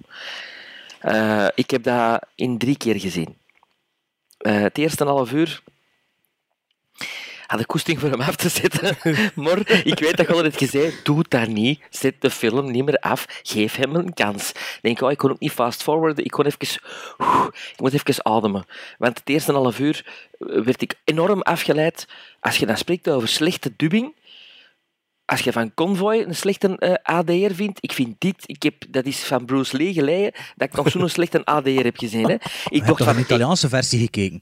Ah, wel, juist erom. Ik was ontzien op met een dvd van, is er nog een Engelstalige versie? Want die, die, die, die klopt niet. Die taal met die lippen klopt niet. En Jean-Louis, eh hoe heet hem? eh Trintignant, dat is een Fransman, dus waarschijnlijk zal die gedubt zijn. Ehm, dat klopt ik toch vond, niet? ik vond ook zijn Franse lijn niet zo overtuigend. Ik wist zelfs niet dat dat een Fransman was. Jean-Louis Ja, is Trintignant, Italiaan dat die klinkt ik wist, ik, de wist, ik- ja, ik, wist, ik wist niet wie dat, dat was. Ah, Oké, oké. Dat is die van Amour, hè? onder andere. Ah, Ah ja, is dat hem? Ja. Ja, maar eh, nee, dus dat, dat, dat hield mij volledig uit die film. Dat zelfs de voetstappen op de trappen niet synchroon zijn. Ja, dat is waar. Eh, dat is waar. Oh, ik, dus ik, ja, enfin, de mooie muziek van Georges Delru kon mij dan een klein beetje terug eh, eh, in de moed brengen. En heb ik een tweede keer eh, het middelste stuk van de film gezien. Waar ik dan een beetje verliefd werd op de eh, Italiaanse actrice, die ik wel echt wel mooi vind en, en echt wel goed spelen vind ook. Eh, dus zijn burgerlijke vrouw. Maar dan heb ik het toch weer terug afgezet, omdat ik zoiets had van, oh mannetjes, traag, traag, traag. En ook zo een Tarantino-achtige manier van filmen, van terug flash-forward, flashback. Ja, ja, dat zal wel in de tijd wel heel innovatief zijn geweest. Maar pff, van allemaal, hè, prachtige, prachtige beeldtaal, Cinematografie, inderdaad. ja. Vittorio Storaro, top. Top, wat hij met kleuren doet, wat hij met angles doet. Echt, Bart, moet ik zeggen, fantastisch. Hè? Er zitten eh, bepaalde shots in. Dank u, dank u. Eh, eh, bijvoorbeeld de low-angle travel shots met de opwaaiende bladeren. Ja, dat Ja, Prachtig. De blauwe day for dat, night. dat is dat shot waarna dat hij dan eigenlijk naar boven gaat, Ja, hè, de ja, camera. de camera dat is echt boven. heel mooi gedaan. ja, het, blauw, het gedaan. blauwe day for night gegeven vind ik ook heel tof dat dat heel een tijd terugkomt. Maar dan het derde deel. De derde, allee, de derde keer, de derde act, dus dat ik de film heb opgezet. Ja, dat is het beste van de film. Op die moment heeft de film mij echt gegrepen. Ehm, vanaf de scène in de Chinees eigenlijk. Ja. Wat ik een ongelooflijke scène vind. Camera-standpunt gewijs, maar ook act acteerswerk dat daar eh, gegeven wordt. Dan de dancehall scene. Geweldig. Ehm, je zegt tegen mij, The Godfather heeft zich eh, laten in- eh, inspireren, maar ik zie daar veel meer The Deer Hunter en Heaven's Gate in, in die scène. Ehm, ehm, eh, de rijshots in de sneeuw, Bridge of Spies, de afrekening, Road to Perdition, zelfs Ja, ja, ja. Scarface. Ja. Ehm, ja, dat laatste half uur mokt wel die film helemaal goed. En die één zegt keer wel- zien, hè? ik had u toch gezegd? Ja, ja. Maar echt, ja, het laatste half uur was ik volledig mee. En Ja. denk ik van, ah ja, waarom kan die film in het begin niet wat rapper vooruit gaan om, om, om rapper naar dat laatste deel te komen? Zo. Ja, het personage, het is een personagefilm natuurlijk in eerste instantie. Ja. hè. Het gaat over de conformist en niet over het conformisme. hè. Zo, Bart, Bart is zo aan, zo aan het glouteren. Zo. Maar daar had ik je, hè. Een paar dingen die, die je mij wel moet uitleggen, die ik dan een beetje te arty-farty-smarty vind. Hè? Het bureau met al de walnoten. Ja, Die gast die al die walnoten... Ja, maar hij- er- niemand legt zijn walnoten zo op een bureau. Hè? Zelfs geen fascist. Allee, ik bedoel, dat is... Ja, dat dat is tegen gezegd, dat is het symbolisme van het fascisme. Hè. Allee, ja, het is ook een film van 40 jaar Ja, geleden. Hè. Ja, Oké, maar dat vind ik dan te veel. De violetverkoopster, die precies uit de jaren 70 binnenkomt gewandeld in een film die zich in de jaren 30 afspeelt, 40. Heel raar, die speelt ook helemaal anders. En Ja. dan het feest van de blinden. I don't get it. Ah, ja, ja, ja, ja, dat is juist. Ja, dat is, dat is een, wel iets, er moet daar wel een betekenis achter zitten, Ah ja, sowieso. dus hè, want dat is is iets dat door. Hans, door, Ja. door, door Hans de, de runtime eigenlijk, het, het, het, het thema van, van, de, van blind zijn, komt daar dat dat een beetje voor, simpel, simpel symbolisme is. Zou dat niet Ja, zo zijn? maar dat is de dan wel- Italiaanse bevolking die blind was voor het Dat, fascisme. dat is dan een klein beetje uh, um, passé, vind ik. ja, dat, ja, dat dat is soort misschien dingen. wel waar. ja. Maar, Ehm, enfin, ja. enfin. dus not, not overall bad. Hè? Ah ja, toch. Oké. Ehm, ik heb Il Conformista in twee keer uitgekeken. Dat was eh, niet omdat, omdat ik niet wou, maar gewoon omdat ik niet anders kon. Dus ik heb eerst de eerste, eerste half uur gezien. En dan, ehm hij duurt een, minuut, een uur 51, denk Een ik. uur 53 volgens Een uur mijn, eh, 53, ja. herinnering. Ehm, ik had in het begin, en dat is iets wat ik eigenlijk wel over de film kan zeggen. Ik vond het niet een hele mooie symbiose van het esthetische en het, het, het, het, de verhaallijn. Ik vind de, de cameravoering is prachtig. Er staat beyond, allee, buiten kijf, dat is, dat is prachtig. De setdesign, prachtig.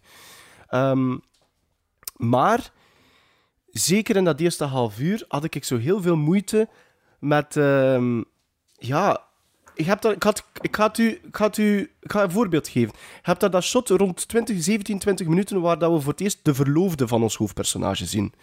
En dat speelt zich af in een gigantische ruimte, precies een heel groot herenhuis of zoiets, waar dat al de, de, de rolluiken zo dichtgedraaid zijn, waardoor dat er strepen licht binnenkomen. En die fiancé is ook gekleed in een zwart en wit kleedje met van diezelfde strepen op. En dat is allemaal wel super mooi hoor. Maar ik vond dat die, de, de twee niet echt mooi in elkaar pasten. Het verloop van de film met continu die esthetische mooie shots, die angles. En daar, ik vond wel na een half uur kon ik mij daar wel wat over zetten. Werd ik er wat meer in het verhaal gezogen. Maar voor dat eerste half uur vond ik dat wel... Dat was wel opvallend, dat viel op. Dat, dat, Ehm, dat, dat is distracting in het eerste half ja, uur ook. Ja, vind ik ook. ja. Ik vond dat ook distracting. Eh, maar ja, bijvoorbeeld als, die, als ze naar die kolonel daar gaan, die daar alleen in een bureau zit, in een gigantische ruimte, pas op, hè. Fantastische shots, hè. Fantastisch, fantastische shots. En dan naar, naar, naar, naar gelang dat verhaal verder gaat, voelde ik ook aan mijn eigen... Ja, ik, ik zit er wel in. I'm invested. Dus nu wil ik ook wel uitkijken naar wat dat er allemaal gebeurt. Maar het is inderdaad act 3 die het sterkst is. Waar dat uiteindelijk alles samenkomt. Wel een paar flashback-scènes, Sven, die misschien inderdaad wat ingewikkeld waren. Maar ook wel een paar hele noodzakelijke stukken om uw personage ingewikkelder te maken en zo. Zoals dat Bart zei. Dus dat werkte wel allemaal. Maar het is vooral act 3 die ik ook geweldig vond. Ehm, Hoe dat hij op het laatste in die notto zit en kijkt naar hetgeen dat er gebeurt. Ja, en, en daarna nog, hoe dat hem, Ja, hoe dat hem helemaal switcht op het Ja. Oh, ja, het is fantastisch gespeeld gewoon. Dus, Ja. dus denkt als je hem nu nog eens opnieuw zou zien, dat hij hem beter zou vinden? denk het wel. Ik denk dat, ik- dat ik meer naar het begin dan zou zien naar, naar, Ja. naar wat, eh, wat... om, om het personage misschien wat meer te doorgronden nog. Ja, dat zou wel kunnen. Nou, ik, denk- ik Dat denk dat ik hem vier keer gezien heb nu of zo. En ik zeg het, elke keer wordt hij beter. En nu de laatste keer dat ik hem gezien was tien jaar geleden dat ik hem nog gezien heb. En allee, het is erom dat ik, allee, dat ik toch wel... Mai, Ik ga het anders zeggen. Ik kan over de ganse runtime niet zeggen dat, dat ik daar raving over ben, over de, de Il Conformista. Maar ik wil hem wel aanschaffen om nog een keer te kunnen kijken. Mhm, mhm. Dus dat gevoel heb ik wel. Hebben jullie ook het Runskop-momentje? Dat ene flashback is toch een soortzelfde soort flashback als in Runskop? Ah, ja, Ja, ja. ja, Dat je ik u wel. Ja. Moest er niet aan denken, maar nu dat Ik wel, onmiddellijk. Onmiddellijk. Ja, oké, ja, dan zal, zal ik maar mijn gizmos als eerste geven. Nee, Eh, dat was eh acht gizmos voorheen en dat was dan na de laatste visie 8,5 gizmos geworden voor mij. Oké. Ja. Sven? 6,5. Evenveel als Convoy. Ik durf hem wel 7,5 geven. Ja, ik durf dus- hem 7,5 geven, maar ik denk wel, Bart, dat ik, moest ik hem nog een keer bekijken, dat het misschien wel naar een 8 zou gaan. Nou ja, dus toch wel een aanrader eigenlijk, maar niet, misschien niet voor iedereen. Nee, zeker niet voor iedereen. Dat, dat, Nee. denk ik, dat kunnen we onze, onze hand Dat- in het vuur Ja, voor dat, steken. dat, dat, eh, dat zijn we zeker. Ik ben Jean-Marie en geluisterd naar Grimlink Starback. Gremlins Strike Back. Ja, we doen nog eens van Roll the Dice, gasten. Het hier voorbereid. Eh, ik had geen goesting om iets anders eh, te bedenken. En jullie reageerden niet op mijn e-mails. Dus eh, ik heb Roll the Dice eh, erbij gehaald. Eh, we rollen met een eh, dobbelsteen voor iedereen. En ehm, elke zijde van de dobbelsteen staat voor een film die je tegen de volgende aflevering moeten bekijken. En ehm, nog niet gezien hebben. En de zijdes deze keer zijn, als ik nummer 1 rol voor jullie, is het de film van 2017 dat we moeten bekijken. Als ik nummer 2 rol, een documentaire over een serieus onderwerp, of een serieuze documentaire. Nummer 3, een film van 2016. Nummer 4, een sportfilm. Nummer 5, een film van 2015. En nummer 6, een Oliver Stone film die we nog niet gezien hebben. Oké, en 15 en 16 ook film die we nog niet gezien hebben. Ja, nog niet gezien hebben. Ja, ja. Oké. Eh, We moeten ook eerst rollen. Maarten. Klets. Een film van 2017. Dus nummertje 1 was het. Nummertje 1, ja. Oké. Sven. Nummer 3, een film van 2016. Aha. En voor mezelf... Ja, een, een, een worm, een regenworm. Wacht, wat is dat? Nummer, z- nummer 6, denk ik. Ja, nummer 6. Een Oliver Stone film die ik nog niet gezien heb. Oké. Oké. Dus eh, de volgende keer hebben we het over een nieuwe film, een iets nog nieuwere film en een, een film van eh, misschien ook van 2016 als ik er zo over nadenk. Eh, dus eh, ja, we zien dat wel hè.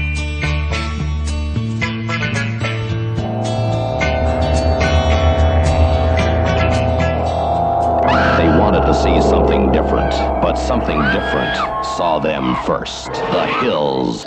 alive with the sound of music. Voor deze Hills Are Alive neem ik jullie mee naar het einde van de jaren 80. Hoe kan het ook anders? Naar een film van regisseur Andrew Davis. Begonnen als regisseur van een Chuck Norris film, Code of Silence. Later bekend geworden met Under Siege en The Fugitive. Ik zal even de korte inhoud en dan moeten jullie raden over waar het gaat. hè. Alright. Een Green Beret Sergeant, Johnny... F- ja, Fak- Fakajar, ik weet niet dat ik het juist moet uitspreken, moet Airborne Ranger Thomas Boyette escorteren naar een gevangenis van De last Duitsland. detail 2. Nee, van Duitsland naar de US. Maar onderweg ontsnapt Boyette en blijkt hij een hidden agenda te hebben. De film is met Gene Hackman, Tommy Lee Jones, Joanna Cassidy, John Hurt met H-E-A-R-D, Dennis Franz en Pam Grier. Zeg me niets. Film uit ne- USA 7. nee, een film uit 89, The Package. Zeg me niets. Nee, zet hem op op een watchlist. Echt waar. Prachtige muziek van James Newton Howard. Een man met een palmares langer dan de Nijl. 156 films gecomponeerd tot op vandaag. Enkele hoogtepunten zijn The Dark Knight, The Hunger Games, King Kong van Peter Jackson, Dreamcatcher, Flatliners, Grand Canyon, Waterworld en Space Jam. Maar The Package is een klein beetje een vergeten film uit 89 die ik heb gezien in Cine Rex in Antwerpen, op de balkon, in een lege zaal. Eh, terwijl ik aan het vatsen was in school. Wat werd En- je aan het doen? Aan het vatsen, ken je dat niet? Het vatsen? Zo, Ja, niet, op ja, school, ik- niet ja. op school aan het gaan. Zo, hè, maar, Masturberen zou ik zeggen. maar dan, ja, een nee, vatsug maakte maar ik dan ervan, de ja. package gaan zien, zo, in plaats van naar school te gaan. Met een, en ik herinner mij nog heel goed een zakje van die spinnen, spinnen eh, zo. En ik weet dat ik dat nog had gaan kopen. En dat is echt iets dat mij is bijgebleven. En ja, Allee, het zit weer veel sentimentele heel veel sentiment hè. en, en heel goede muziek.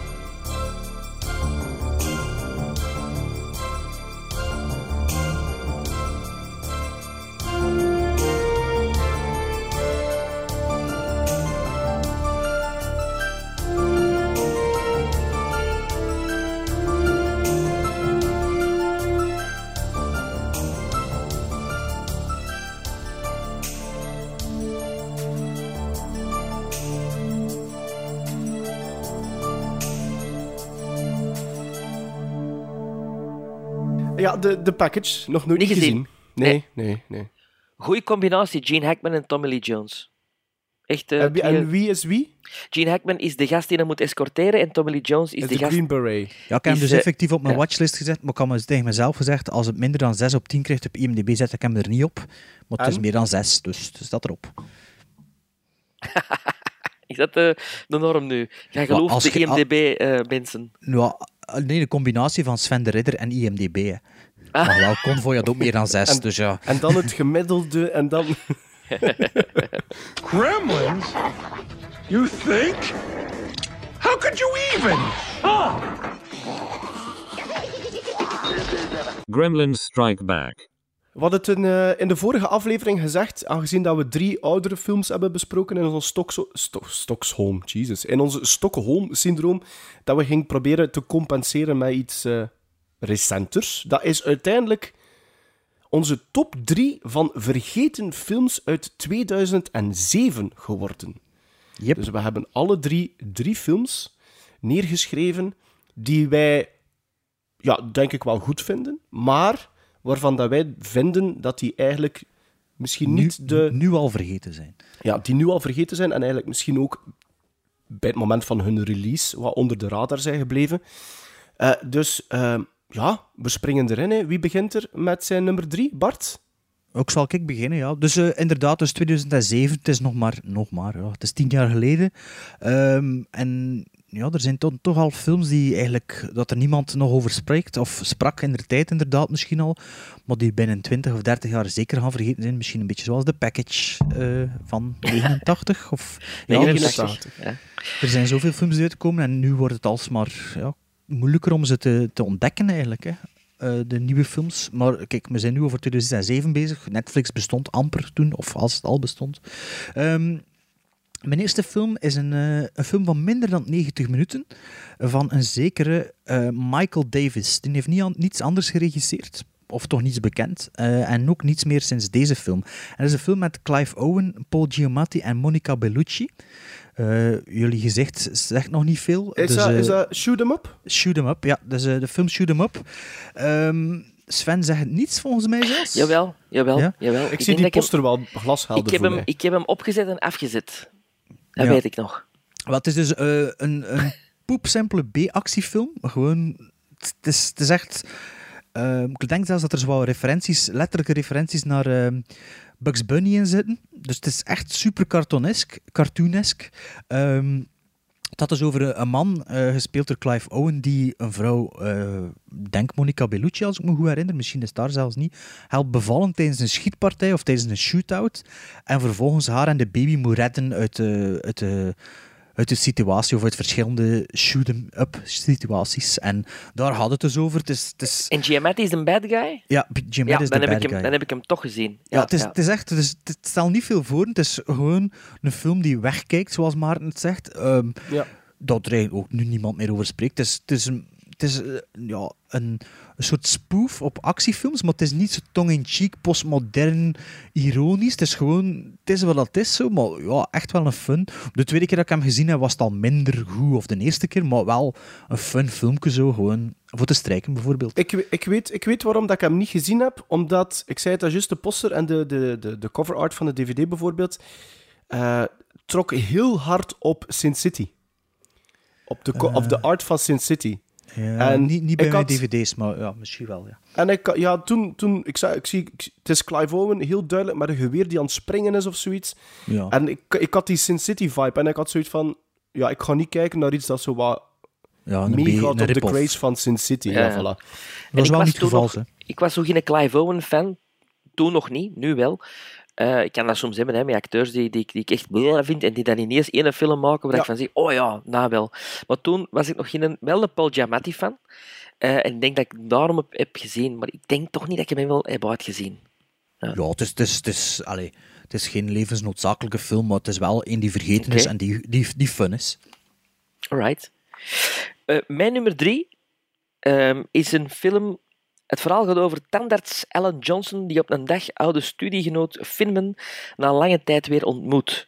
Charlie's gezin is omgekomen bij de aanslagen van 11 september 2001. En als Alan weer contact legt, dan blijkt hij in Charlie psychisch ingestort te zijn. Hij kan de dood van zijn gezin niet verwerken en speelt de hele dag op zijn PlayStation. Alan probeert hulp voor hem te vinden, maar Charlie staat hier niet voor open. Een film met Don Cheadle en een zeer aangename voor de verandering Adam Sandler. Rain Over Me. Zeg me niet. Geen- gezien. Geen comedy. Eh, Adam Sandler, eh, die hier eh, een dramatische tour op gaat. Echt een hele indringende film. Ehm, prachtige acteerprestaties van Cheadle en Sandler, maar ook van Liv Tyler als psychiater en Donald Sutherland als rechter. Ja, Klinkt zwaar. nooit van gehoord eigenlijk. Misschien als ik de poster zie, maar... De poster is Don Cheadle en Adam Sandler die eh, door New York wandelen. Het klinkt wel heel zwaar. Het Hè? is, het is zwaar. Ja, het is zwaar. Eh, vooral omdat het ja, 2007, zes jaar na de aanslagen, ehm, denk ik een van de eerste films die dat thema eh, eh, heeft aangesneden. Ehm, maar de moeite om, om, om te zien. Ja. Oké, en dus vergeten. En vergeten Blijkbaar, blijkbaar. ja. ja. Of nooit gekend geweest. Ik heb het zelfs nooit niet... Ah ja, ik heb hem persoonlijk... Ik had van die titel zelfs nog nooit niet gehoord. Nee, ik ook niet. Oké. Rain, in de, niet, geen, geen regen, hè, maar R-I. Ah, overheersen. GN. GN. Heersen. Ja, ja. Oké, dan gaan we over naar mijn drie. is een film waar dat ik het, die al ooit een honorable mention van mij geweest is, toen dat we het hadden over eh, Kevin Costner. Dus eh, bij deze kan ik er iets meer over vertellen. Dat is Mr. Brooks uit 2007. Toen hadden jullie die nog alle twee nog nooit niet gezien. Ik weet niet of dat daar ondertussen verandering in... Sven, had jij die ondertussen gezien? Nee, nee. Nee. Oké, dus eh, eh, Mr. Brooks, geregisseerd door een zekere Bruce A. Evans. Ehm, zijn tweede featurefilm. heeft enkel in 92 nog een film eh, geregisseerd. Vertelt het verhaal van Kevin Costner, die eigenlijk enerzijds een hele ehm, geslaagde zakenman is en anderzijds een seriemoordenaar is. En eh, wat het leuke daaraan is, is dat hij zijn conscience wordt vertolkt door William Hurt, die hem eigenlijk overal vergezelt. Dus er is altijd een continue dialoog tussen die twee. eh, terwijl dat, dat één en dezelfde persoon eigenlijk is. Verder ook eh, Demi Moore, die er ehm, op dat moment zo'n beetje naar comeback aan het maken was. Allee, dat wist ik niet, die erin Ja, zat. die speelt de vrouwelijke flik die eigenlijk probeert die, die, die moorden op te lossen. En eigenlijk misschien wel... Nee, ik ging zeggen het minste aspect is aan de film, maar dat is eigenlijk iemand anders, namelijk Dane Cook, die op dat moment in 2007 wat hot was en redelijk wat films opdraafde. Zo'n beetje een komiek, als ik dat misschien mag zeggen. Eh, die is eigenlijk het minste eh, aan de film. Maar Mr. Brooks is door eigenlijk eh, het tweespel tussen Kevin Costner en William Hurt een hele leuke thriller. Ehm, en is eigenlijk vooral goed geschreven. En ik heb even gekeken naar die Bruce A. Evans, die eigenlijk als, ehm, als screenwriter meer heeft gedaan dan als regisseur. Die heeft onder andere de screenplay geschreven van Stand By Me, de verfilming van Stephen. King. Die heeft eh, Starman geschreven van John Carpenter. Jong. Ja, en Cutthroat Island, die geflopt is, heeft hij het eh, ook geschreven. Dus ehm, ja, ik v- je voelt wel als je naar Mr. Brooks kijkt, dat dat eigenlijk niet zo slecht geschreven is. En hij heeft dus blijkbaar wel wat kennis daarvan, want de titels die ik opgenoemd heb, zijn nu toch wel geen slechte films. Nee. Dus daarom, kijk, op nummer drie voor mij, Mr. Brooks. Cool. Ehm, mijn nummer twee. We gaan gewoon verder. hè. Eh, met de vergeten films. Ehm, is een film van Scott Frank. Ik weet niet of dat die naam jullie iets zegt. Ehm, Scott Frank heeft eigenlijk maar... Deze film was zijn debuutfilm en daarna heeft hij niet echt, we noemen zwaar, wat tv-werk gedaan, dacht ik. Maar het is wel de schrijver of me- medeschrijver van onder andere Minority Report, Logan, Get Shorty, Out of Sight en nog puntje, puntje, puntje. Dus nog films. Eh, het is een film van ehm, eh, 100 minuten met Jos, Joseph Gordon-Levitt, Jeff Daniels en Matthew Good en nog een hoop eh, mensen. Ehm, en dat is The Lookout. Nooit van Eh, gehoord.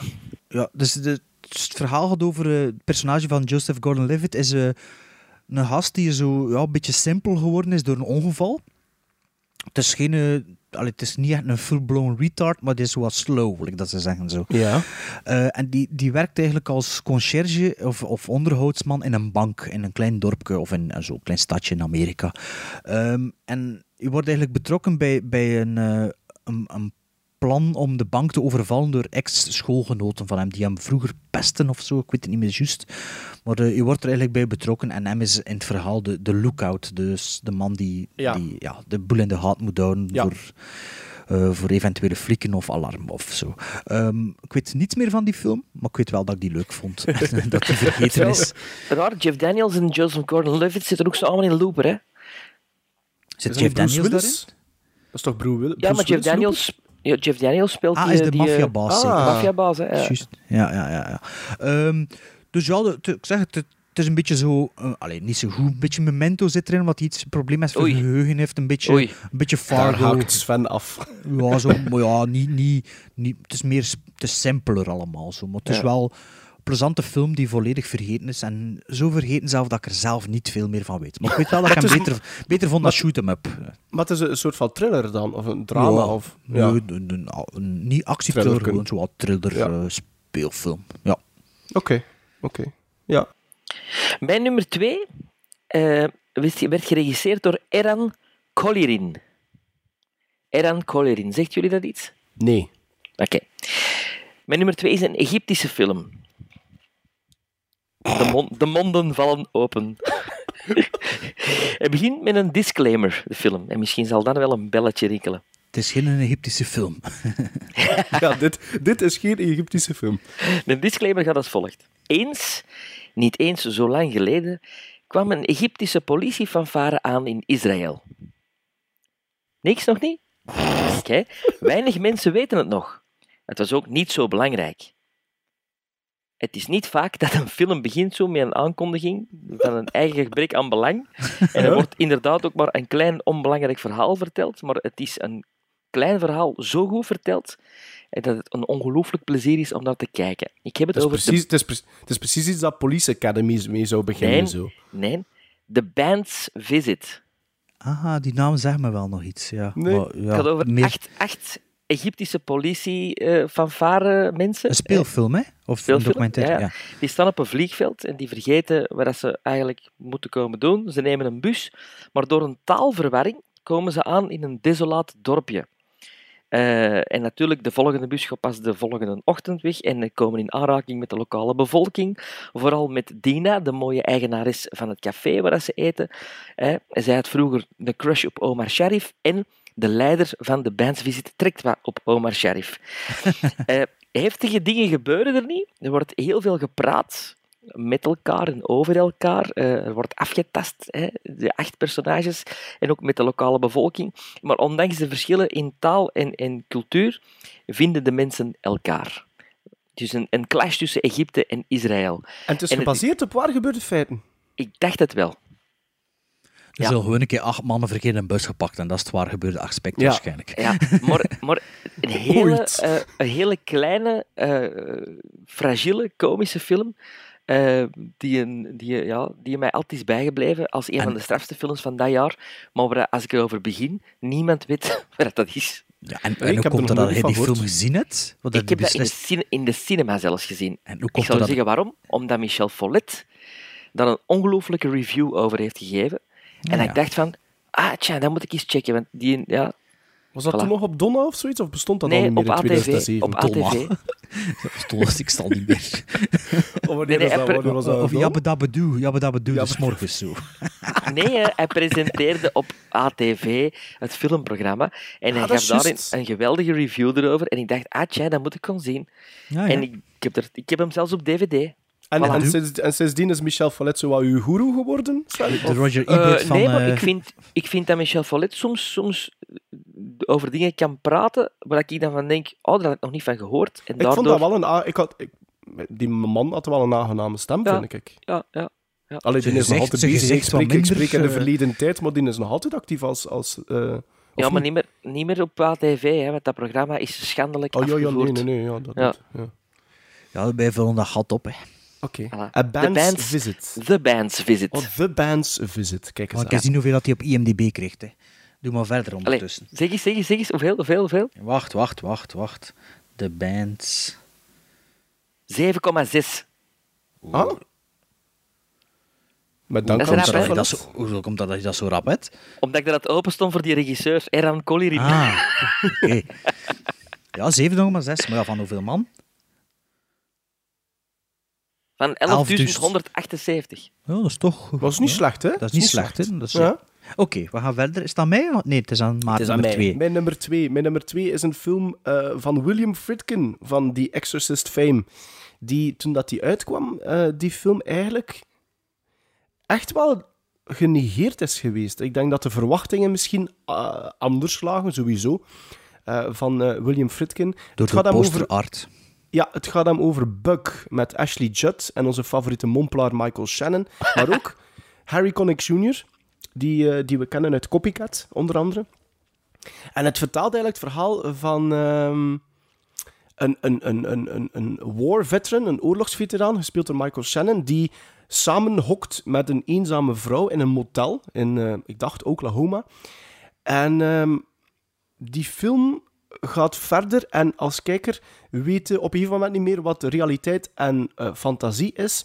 Want plots eh, zegt Michael Shannon dat er in dat motel, in die kamer, dat ze met een, een bug infestation zitten. En dat begint met ehm, kleine, kleine, minuscule beestjes, volgens hem, in, in bed. Maar dat vergroot alleen maar totdat hij zegt van ja, we zijn ook volledig infested wij zelf, want hier zit een bubbeltje op uw arm en daar zit een beestje onder. En, eh, en zo gaat die film begint en het wordt altijd maar erger en erger. Die, die, die delusie, die, dat waanidee, of is het misschien geen waanidee? Eh dat is het, het, het, het, eigenlijk het spel dat continu gespeeld wordt door de regisseur.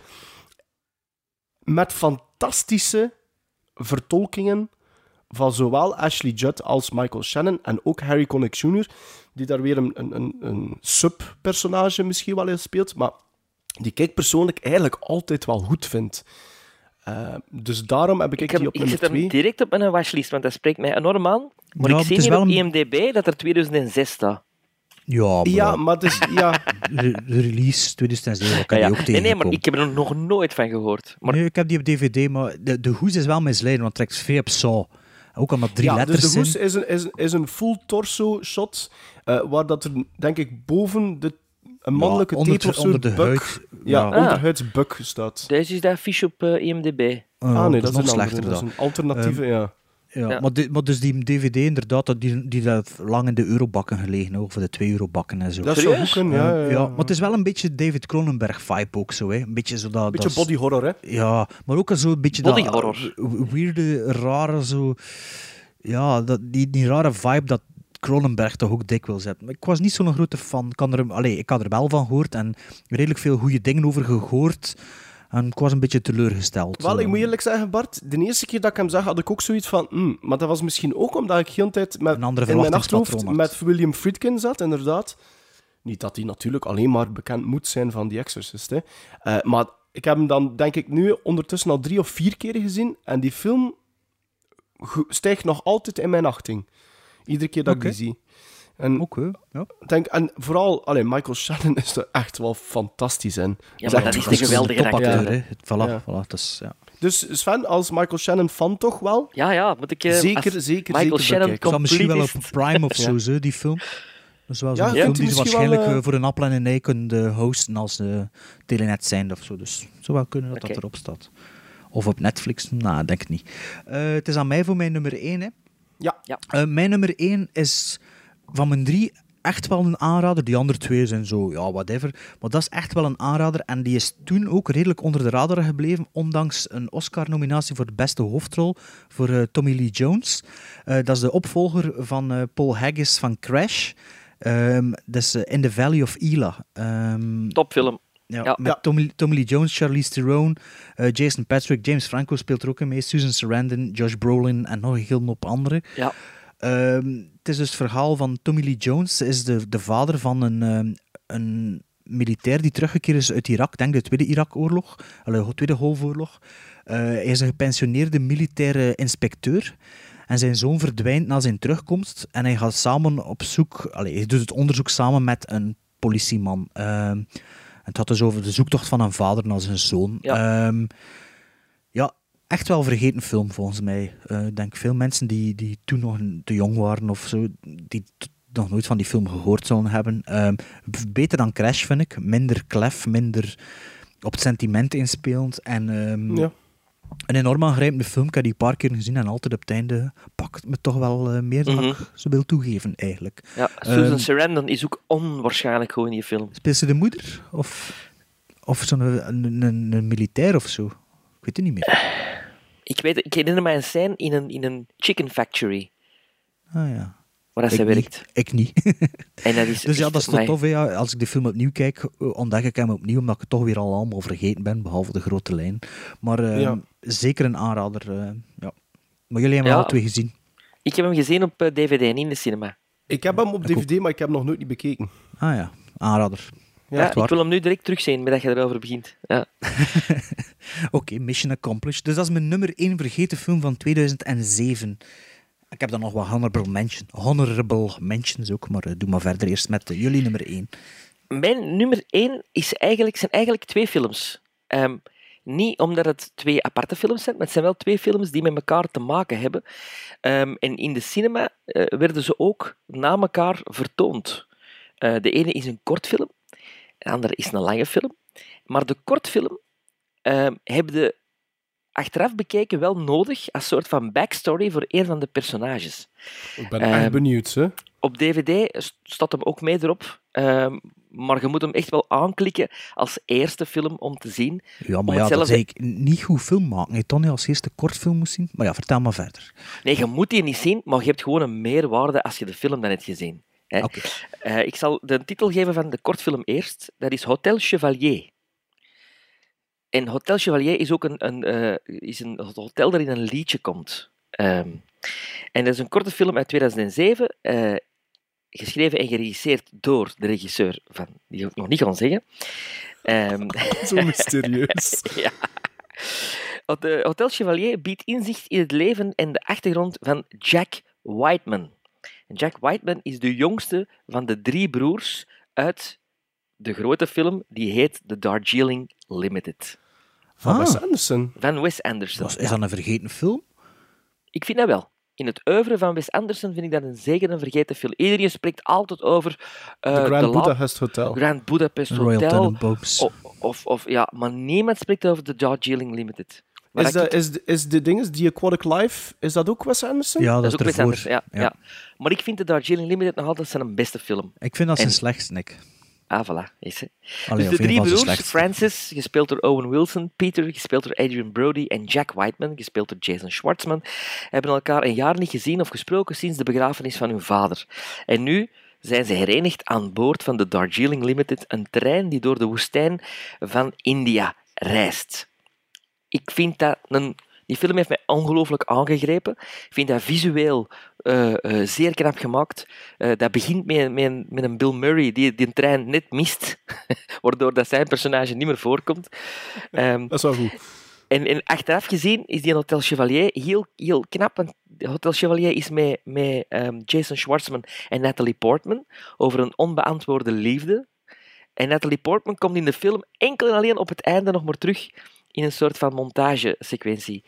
Eh, Ja, maar wacht, dat, die kortfilm is ook wel effectief gedraaid voor de featurefilm of daarna? Ik denk tezamen. Ik denk als soort Ja. van gimmick. Ah ja. Want er Ja, zitten heel veel Anderson details wel een keer een gimmick doen. Ja, nee, Ja, dat- die, die durft dat wel te doen, hè. En wel, er zitten heel veel details in, in die Hotel Chevalier die terugkomen in de film. Die, dat je, als, je de film, als je de kortfilm niet hebt gezien, die passeren. Maar die wel leuk zijn als je de kortfilm eh, eh, Maar- erbij maar- pakt. Sven, zit je geen Sven? z- zit je geen Sven, ja, dat wel. Sven, zit je geen fan van, eh, van eh, Wes Anderson? Ik ging Nee, juist hetzelfde vragen. Totaal niet, maar wel Ah, ja. van deze, wel van deze Maar- film. En waarom dat wel? Is dan, vind jij dat zijn meest toegankelijke dan? Want hij heeft een speciale stijl, hè? Ik heb Moon, Moonrise Kingdom gezien, waar dat iedereen zo... Wow, wow dat vond ik ça va. Eh, The Life Aquatic, wow, ça va. Royal Tenenbaums vond ik niet goed. Eh, Grand Budapest heb ik afgezet, omdat, omdat... Ik heb die niet in de cinema gezien, maar ik vond dat beeldformaat verschrikkelijk. Dat is toch met de Pret, of noemt hij weer? Of Ompuri. Van Ja. Die is in de Darjeeling Limited. Ik weet niet wat die erin zit. Dat weet Nee, ik in niet. de Grand Budapest Hotel, toch? Nee? Speelt hij daar niet mee? Speelt hij daarin mee, Ompuri? Ja, Ah, dat weet of ik niet. een ander. Maar deze is echt heel tof. Angelica Houston, prachtige rol als moeder, die er ergens op een berg in de Himalaya zit, waar ze dan naartoe gaan. Eh, ja, ja, ik vind dat, die film... Ik heb die daarna teruggezien, eh, ook nog met mensen, dat ik zei van, je moet die film zien. En die vonden er ook allemaal niks aan.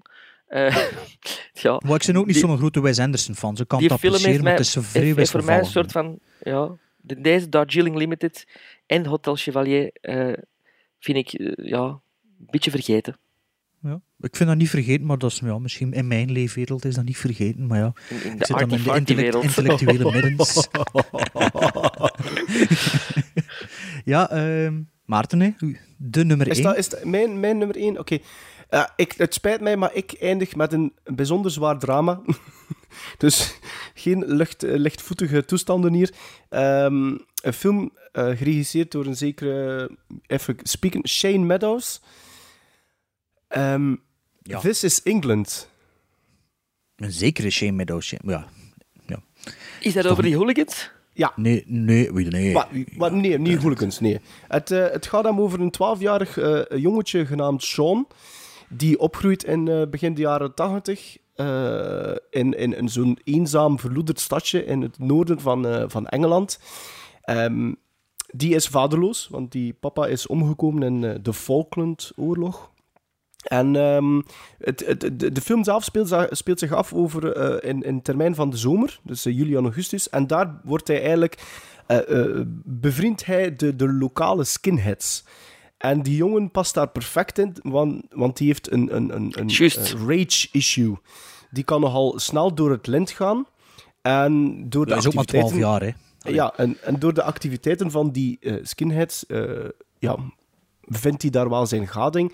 En heeft hij daar ook een nieuwe soort van vaderfiguur, eh, namelijk zowat de leider van die, die, die bende genaamd Combo. Ja. Ehm, ik vind, fantastisch, ik vind fantastisch gespeeld door Stephen Graham, hè? Die, die, die, dat jongetje. Of Nee, nee, die, die, die, Maar die, ik vind de, de ster van de film, vind ik die jongen. Ik vond dat, ik vind dat, ik ja, ik kan niet zeggen breathtaking, dat is zo'n raar woord voor, woord voor erop te plaatsen, maar zo, je kunt dat soms hebben, zo iemand dat je nog nooit gezien hebt. Ja. En die, ik vind voor, een, voor zo'n jong gastje, die, die is echt wel, ja, die speelt echt wel verdomd goed. Het is een hele zware film uiteindelijk wel. Maar ik vind het ook heel mooi, omdat het ook een heel duidelijk tijdsbeeld geeft van hoe dat het er toen aan toe ging in zo'n eh, een, ja, zo wat achteruitgestoken regio eigenlijk. Ehm, ja, ik vind dat echt wel een ik. aanrader. Ik vind dat echt wel een aanrader. Ja, ja. ja sorry. Zeg maar. Nee, Nee, ik ik, was vind dat- eigenlijk, ik, ik was nee, ik, eigenlijk ik klaar. snap het, ik heb hem ook gezien. Ik, ik, ik was vooral onder de indruk door die Stephen Graham, omdat ik die daarna heb ontdekt in andere films. Ja. Eh, ik denk zelfs in, ehm in Zit Sherlock in Holmes. Snatch ook. Of in, in, ja, in dat soort... Snatch, ik denk dat ik Snatch niet heb gezien. Of uh, Lockstock and Two Smoking Barrels. Een van Ja, de die speelt die heb hij ik ook mee. niet gezien. Die heb ik Van, ook van niet. Ritchie, ja. Nee. raar dat je dat niet gezien hebt. Ja, ja, ja. Ja. ja. Eh, ja, voor mij is This is England ook niet echt een vergeten film, omdat, ik weet niet, hebben jullie de tv-series gezien? Nee. Dat is, dat is echt Ah, fantastisch. is, daarom dus- dat hij, is daarom dat je raar keek toen dat ik zeg van die een Shane Meadows? ja, ja. Maar ja, ik denk voor- echt wel, Bart, dat dat, dat, dat er niet Groot- veel mensen die kennen. Ze. De Nee, in publiek kent, Engeland- kent die film niet. In Groot-Brittannië wel zo. Allee, dat is wel...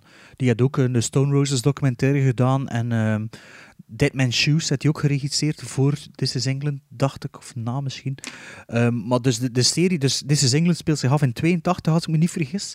Ehm, dan had je drie miniseries van drie tot vijf afleveringen in 86, 88 en 90 met dezelfde acteurs. Allee. Die je link hebben met de film. Dus... En het is, het is echt fantastisch. Oh, dat wil ik zien. Ja, dat is echt... Ik wil de Blu-ray bestellen, maar het probleem is dat er bij Amazon... Je kunt niet zien of ze ondertiteld zijn. En Britse dingen die niet ondertiteld Ja, nee, zijn... nee, verstaan nodig, ik geen. Ja, zak nee, van. nee. Er staat er niets van, dus ik heb ze nog niet besteld. Maar echt waar...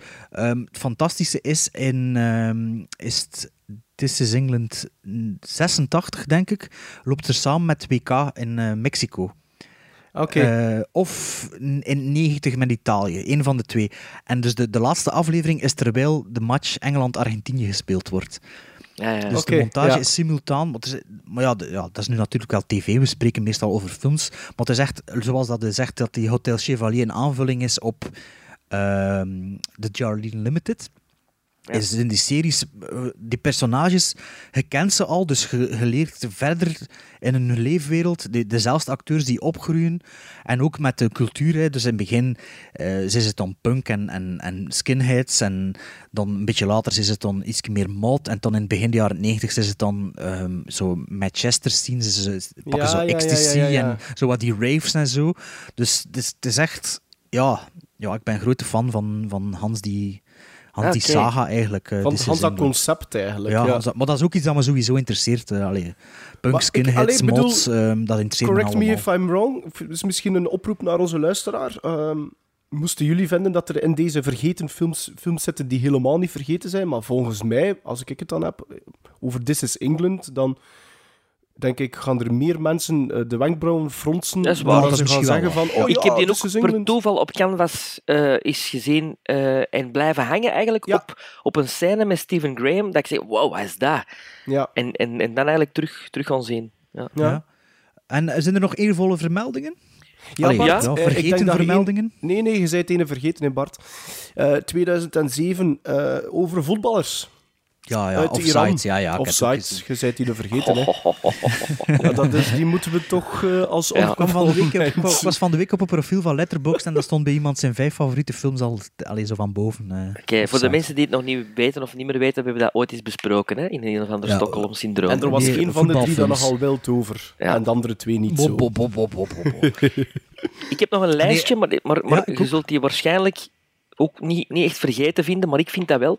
Bijvoorbeeld, ten eerste op mijn lijstje vind ik een vergeten film binnen het genre. Ja? Het genre van de gangsterfilm.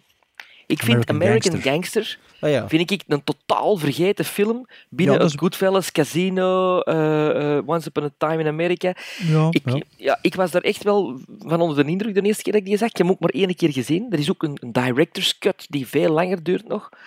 Maar Denzel Washington en Russell Crowe, een, een tof eh, duo in die film. Mhm. El Orfanato, is ook van 2007, maar daar hadden we het al eens over gehad. Ja, voor ons Ehm, niet vergeten. Hè. Ja, nee, voilà. nee, nee. The Kingdom met Jamie Foxx. Ja, vond ik niet goed. Maar dat is misschien ook wel Nee, ja? vergeten. Ah, ik oké. The Air I Breathe met Kevin Bacon. Een anthology. eh Ja, allee, ja, ja, anthology ja. niet, maar verschillende verhalen die samenkomen. The Hunting Party met Richard Gere over de jacht op eh, de Servische eh, leiders. Nee? Goed filmpje, goed filmpje. En dan Mongol. Ah ja, Ja. maar daar zit jij wel wild van, hè? Ja, Wild. Mongol is ook een vergeten film uit 2007. Ja, ik heb er een paar films niet vermeld. Ehm allee, je hebt geen één vermeld van mijn vergeten lijstje. Ehm, ik heb eh, The Hoax met Richard Gere. Over, eh, die verkoopt een boek over Howard Hughes eh, aan een uitge- uitgeversmaatschappij, maar dat is niet waar en dat is een waar gebeurd verhaal ook. Is dat ook Dan, uit eh, 2007?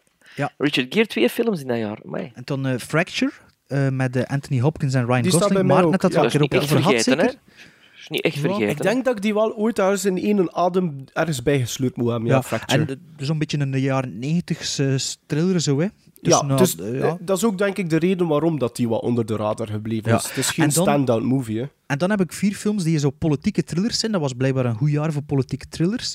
Eh, waarvan één met Tom Cruise. Dus verbaas me dat eh, Sven die niet vermoemd heeft. Dat kan niet vergeten zijn. Ja, dat is Line for, Lines for Lamps. Ja, Met maar die... Met Nicole Kidman? Nee, nee, Ja, met, en Robert Redford. Robert Redford en Meryl Streep. Meryl Streep. Eh, ja, en dan hebben we nog eh, Charlie Wilson's War met Tom Hanks. Ook toch niet vergeten. Wow, vind ik wel, ze. Met Ja, Philip Seymour ja. Hoffman. Ja. Ja, Philip Seymour Hoffman en nog iemand die dood is. ehm Om Puri speelt er ook in mee. Puri. Ja. Het poerie. En dan eh, Breach eh, over de FBI met eh, Chris Cooper en nog iemand, eh, Ryan Phillip. Eh, en dan Michael Clayton met George, George Clooney, en Tilda Swinton. Want Michael Clayton vind ik nu ook wel geen vergeten. Niet vergeten. Ja, dat is maar ook dat heb of ik mij erbij wel- gezet omdat dat toch ook een politieke thriller Ja, was. en Ah, dat wel, is de Hunting. Party met Richard Gere is ook zo'n politieke thriller. Ja. Ja, ah, ja, dus daarom dat ik... eh, Ja. Dus ja, dat zijn mijn vergeten, al dan niet vergeten films van eh, Ja. nog 2007. Ik, had, ik, had, ik was begonnen met mijn honorable mentions ook inderdaad met Fracture, omdat hij een hele toffe premisse heeft, vind ik. En toen eh, was ik eh, lijstjes aan het opzoeken van wat dat er allemaal gereleased was in 2007. En toen kwam ik Offside tegen en toen had ik zoiets van, ja, dat kan ik even goed hier stoppen. Hè. Dus alleen Fracture van u. Ja.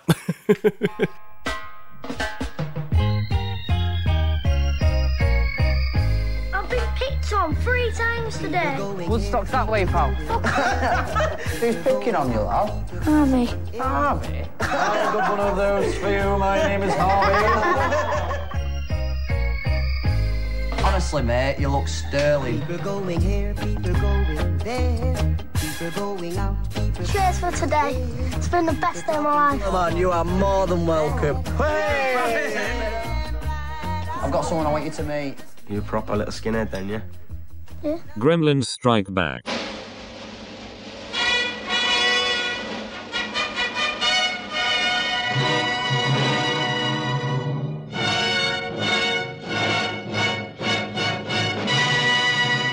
Eh, Ja, we zijn er zo wat weer ongeveer, denk ik. Tenzij we nog over iets anders moeten hebben. Willen jullie nog iets over iets anders hebben? Ja, eh, ik denk dat jij een popcornfilm gezien hebt.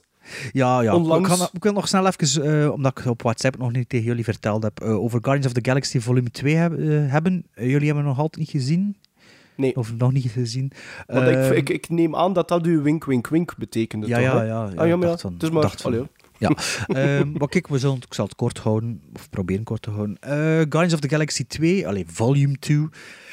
Ik heb die vorige week gezien in helaas 3D en avant-première.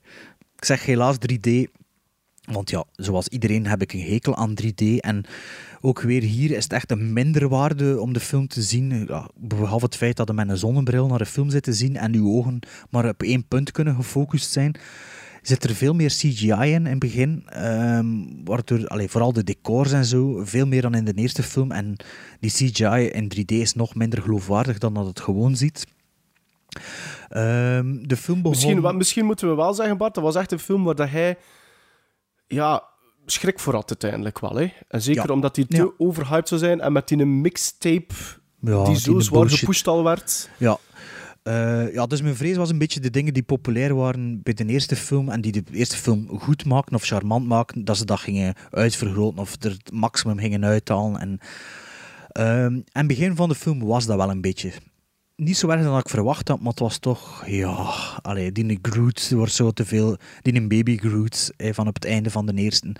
De, eh, ja, dus mixtape uiteraard, Tom, het vuilbekken wordt zo'n klein beetje ja, een beetje voor, voor het volledige publiek, niet zo voor wie dat snapt, snap het. Zoals in de eerste film, de, de joke over eh, de Pollack. eh, als die zegt van, ja, als je mijn schip bekijkt met zo'n UV-licht, dan eh, is het precies een eh Pollack-schilderij. Dus de, de, de, de grappen zijn echt zo voor iedereen bedoeld. Ja. En ja, dat duurde dan wel even om into de film te geraken.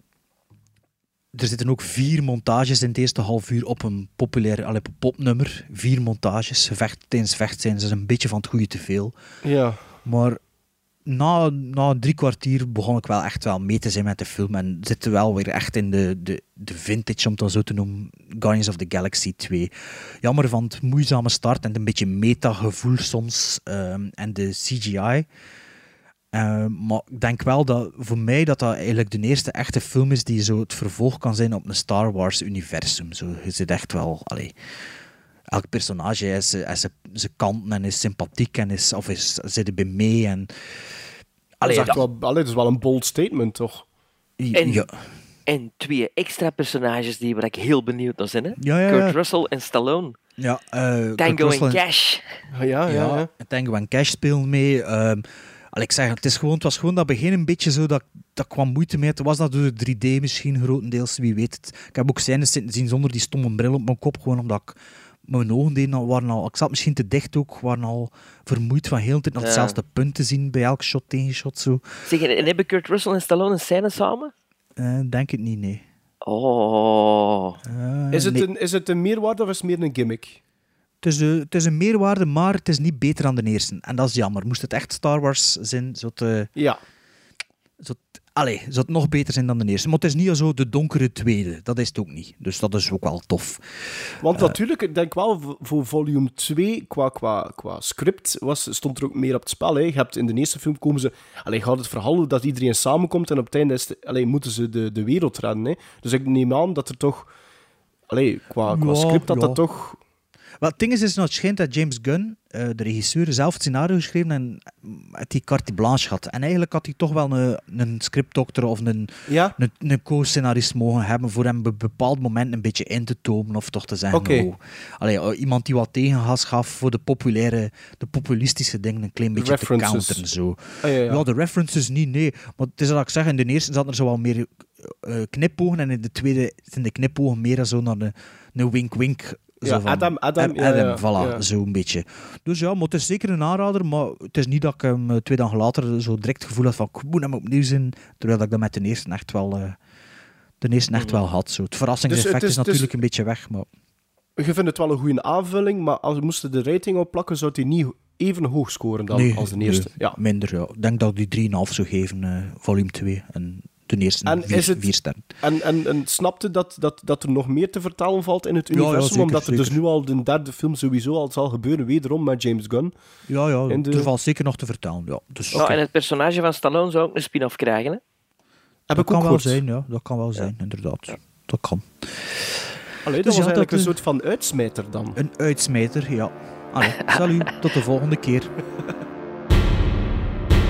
Now, was that civilized? No, clearly not. Fun, but in no sense civilized.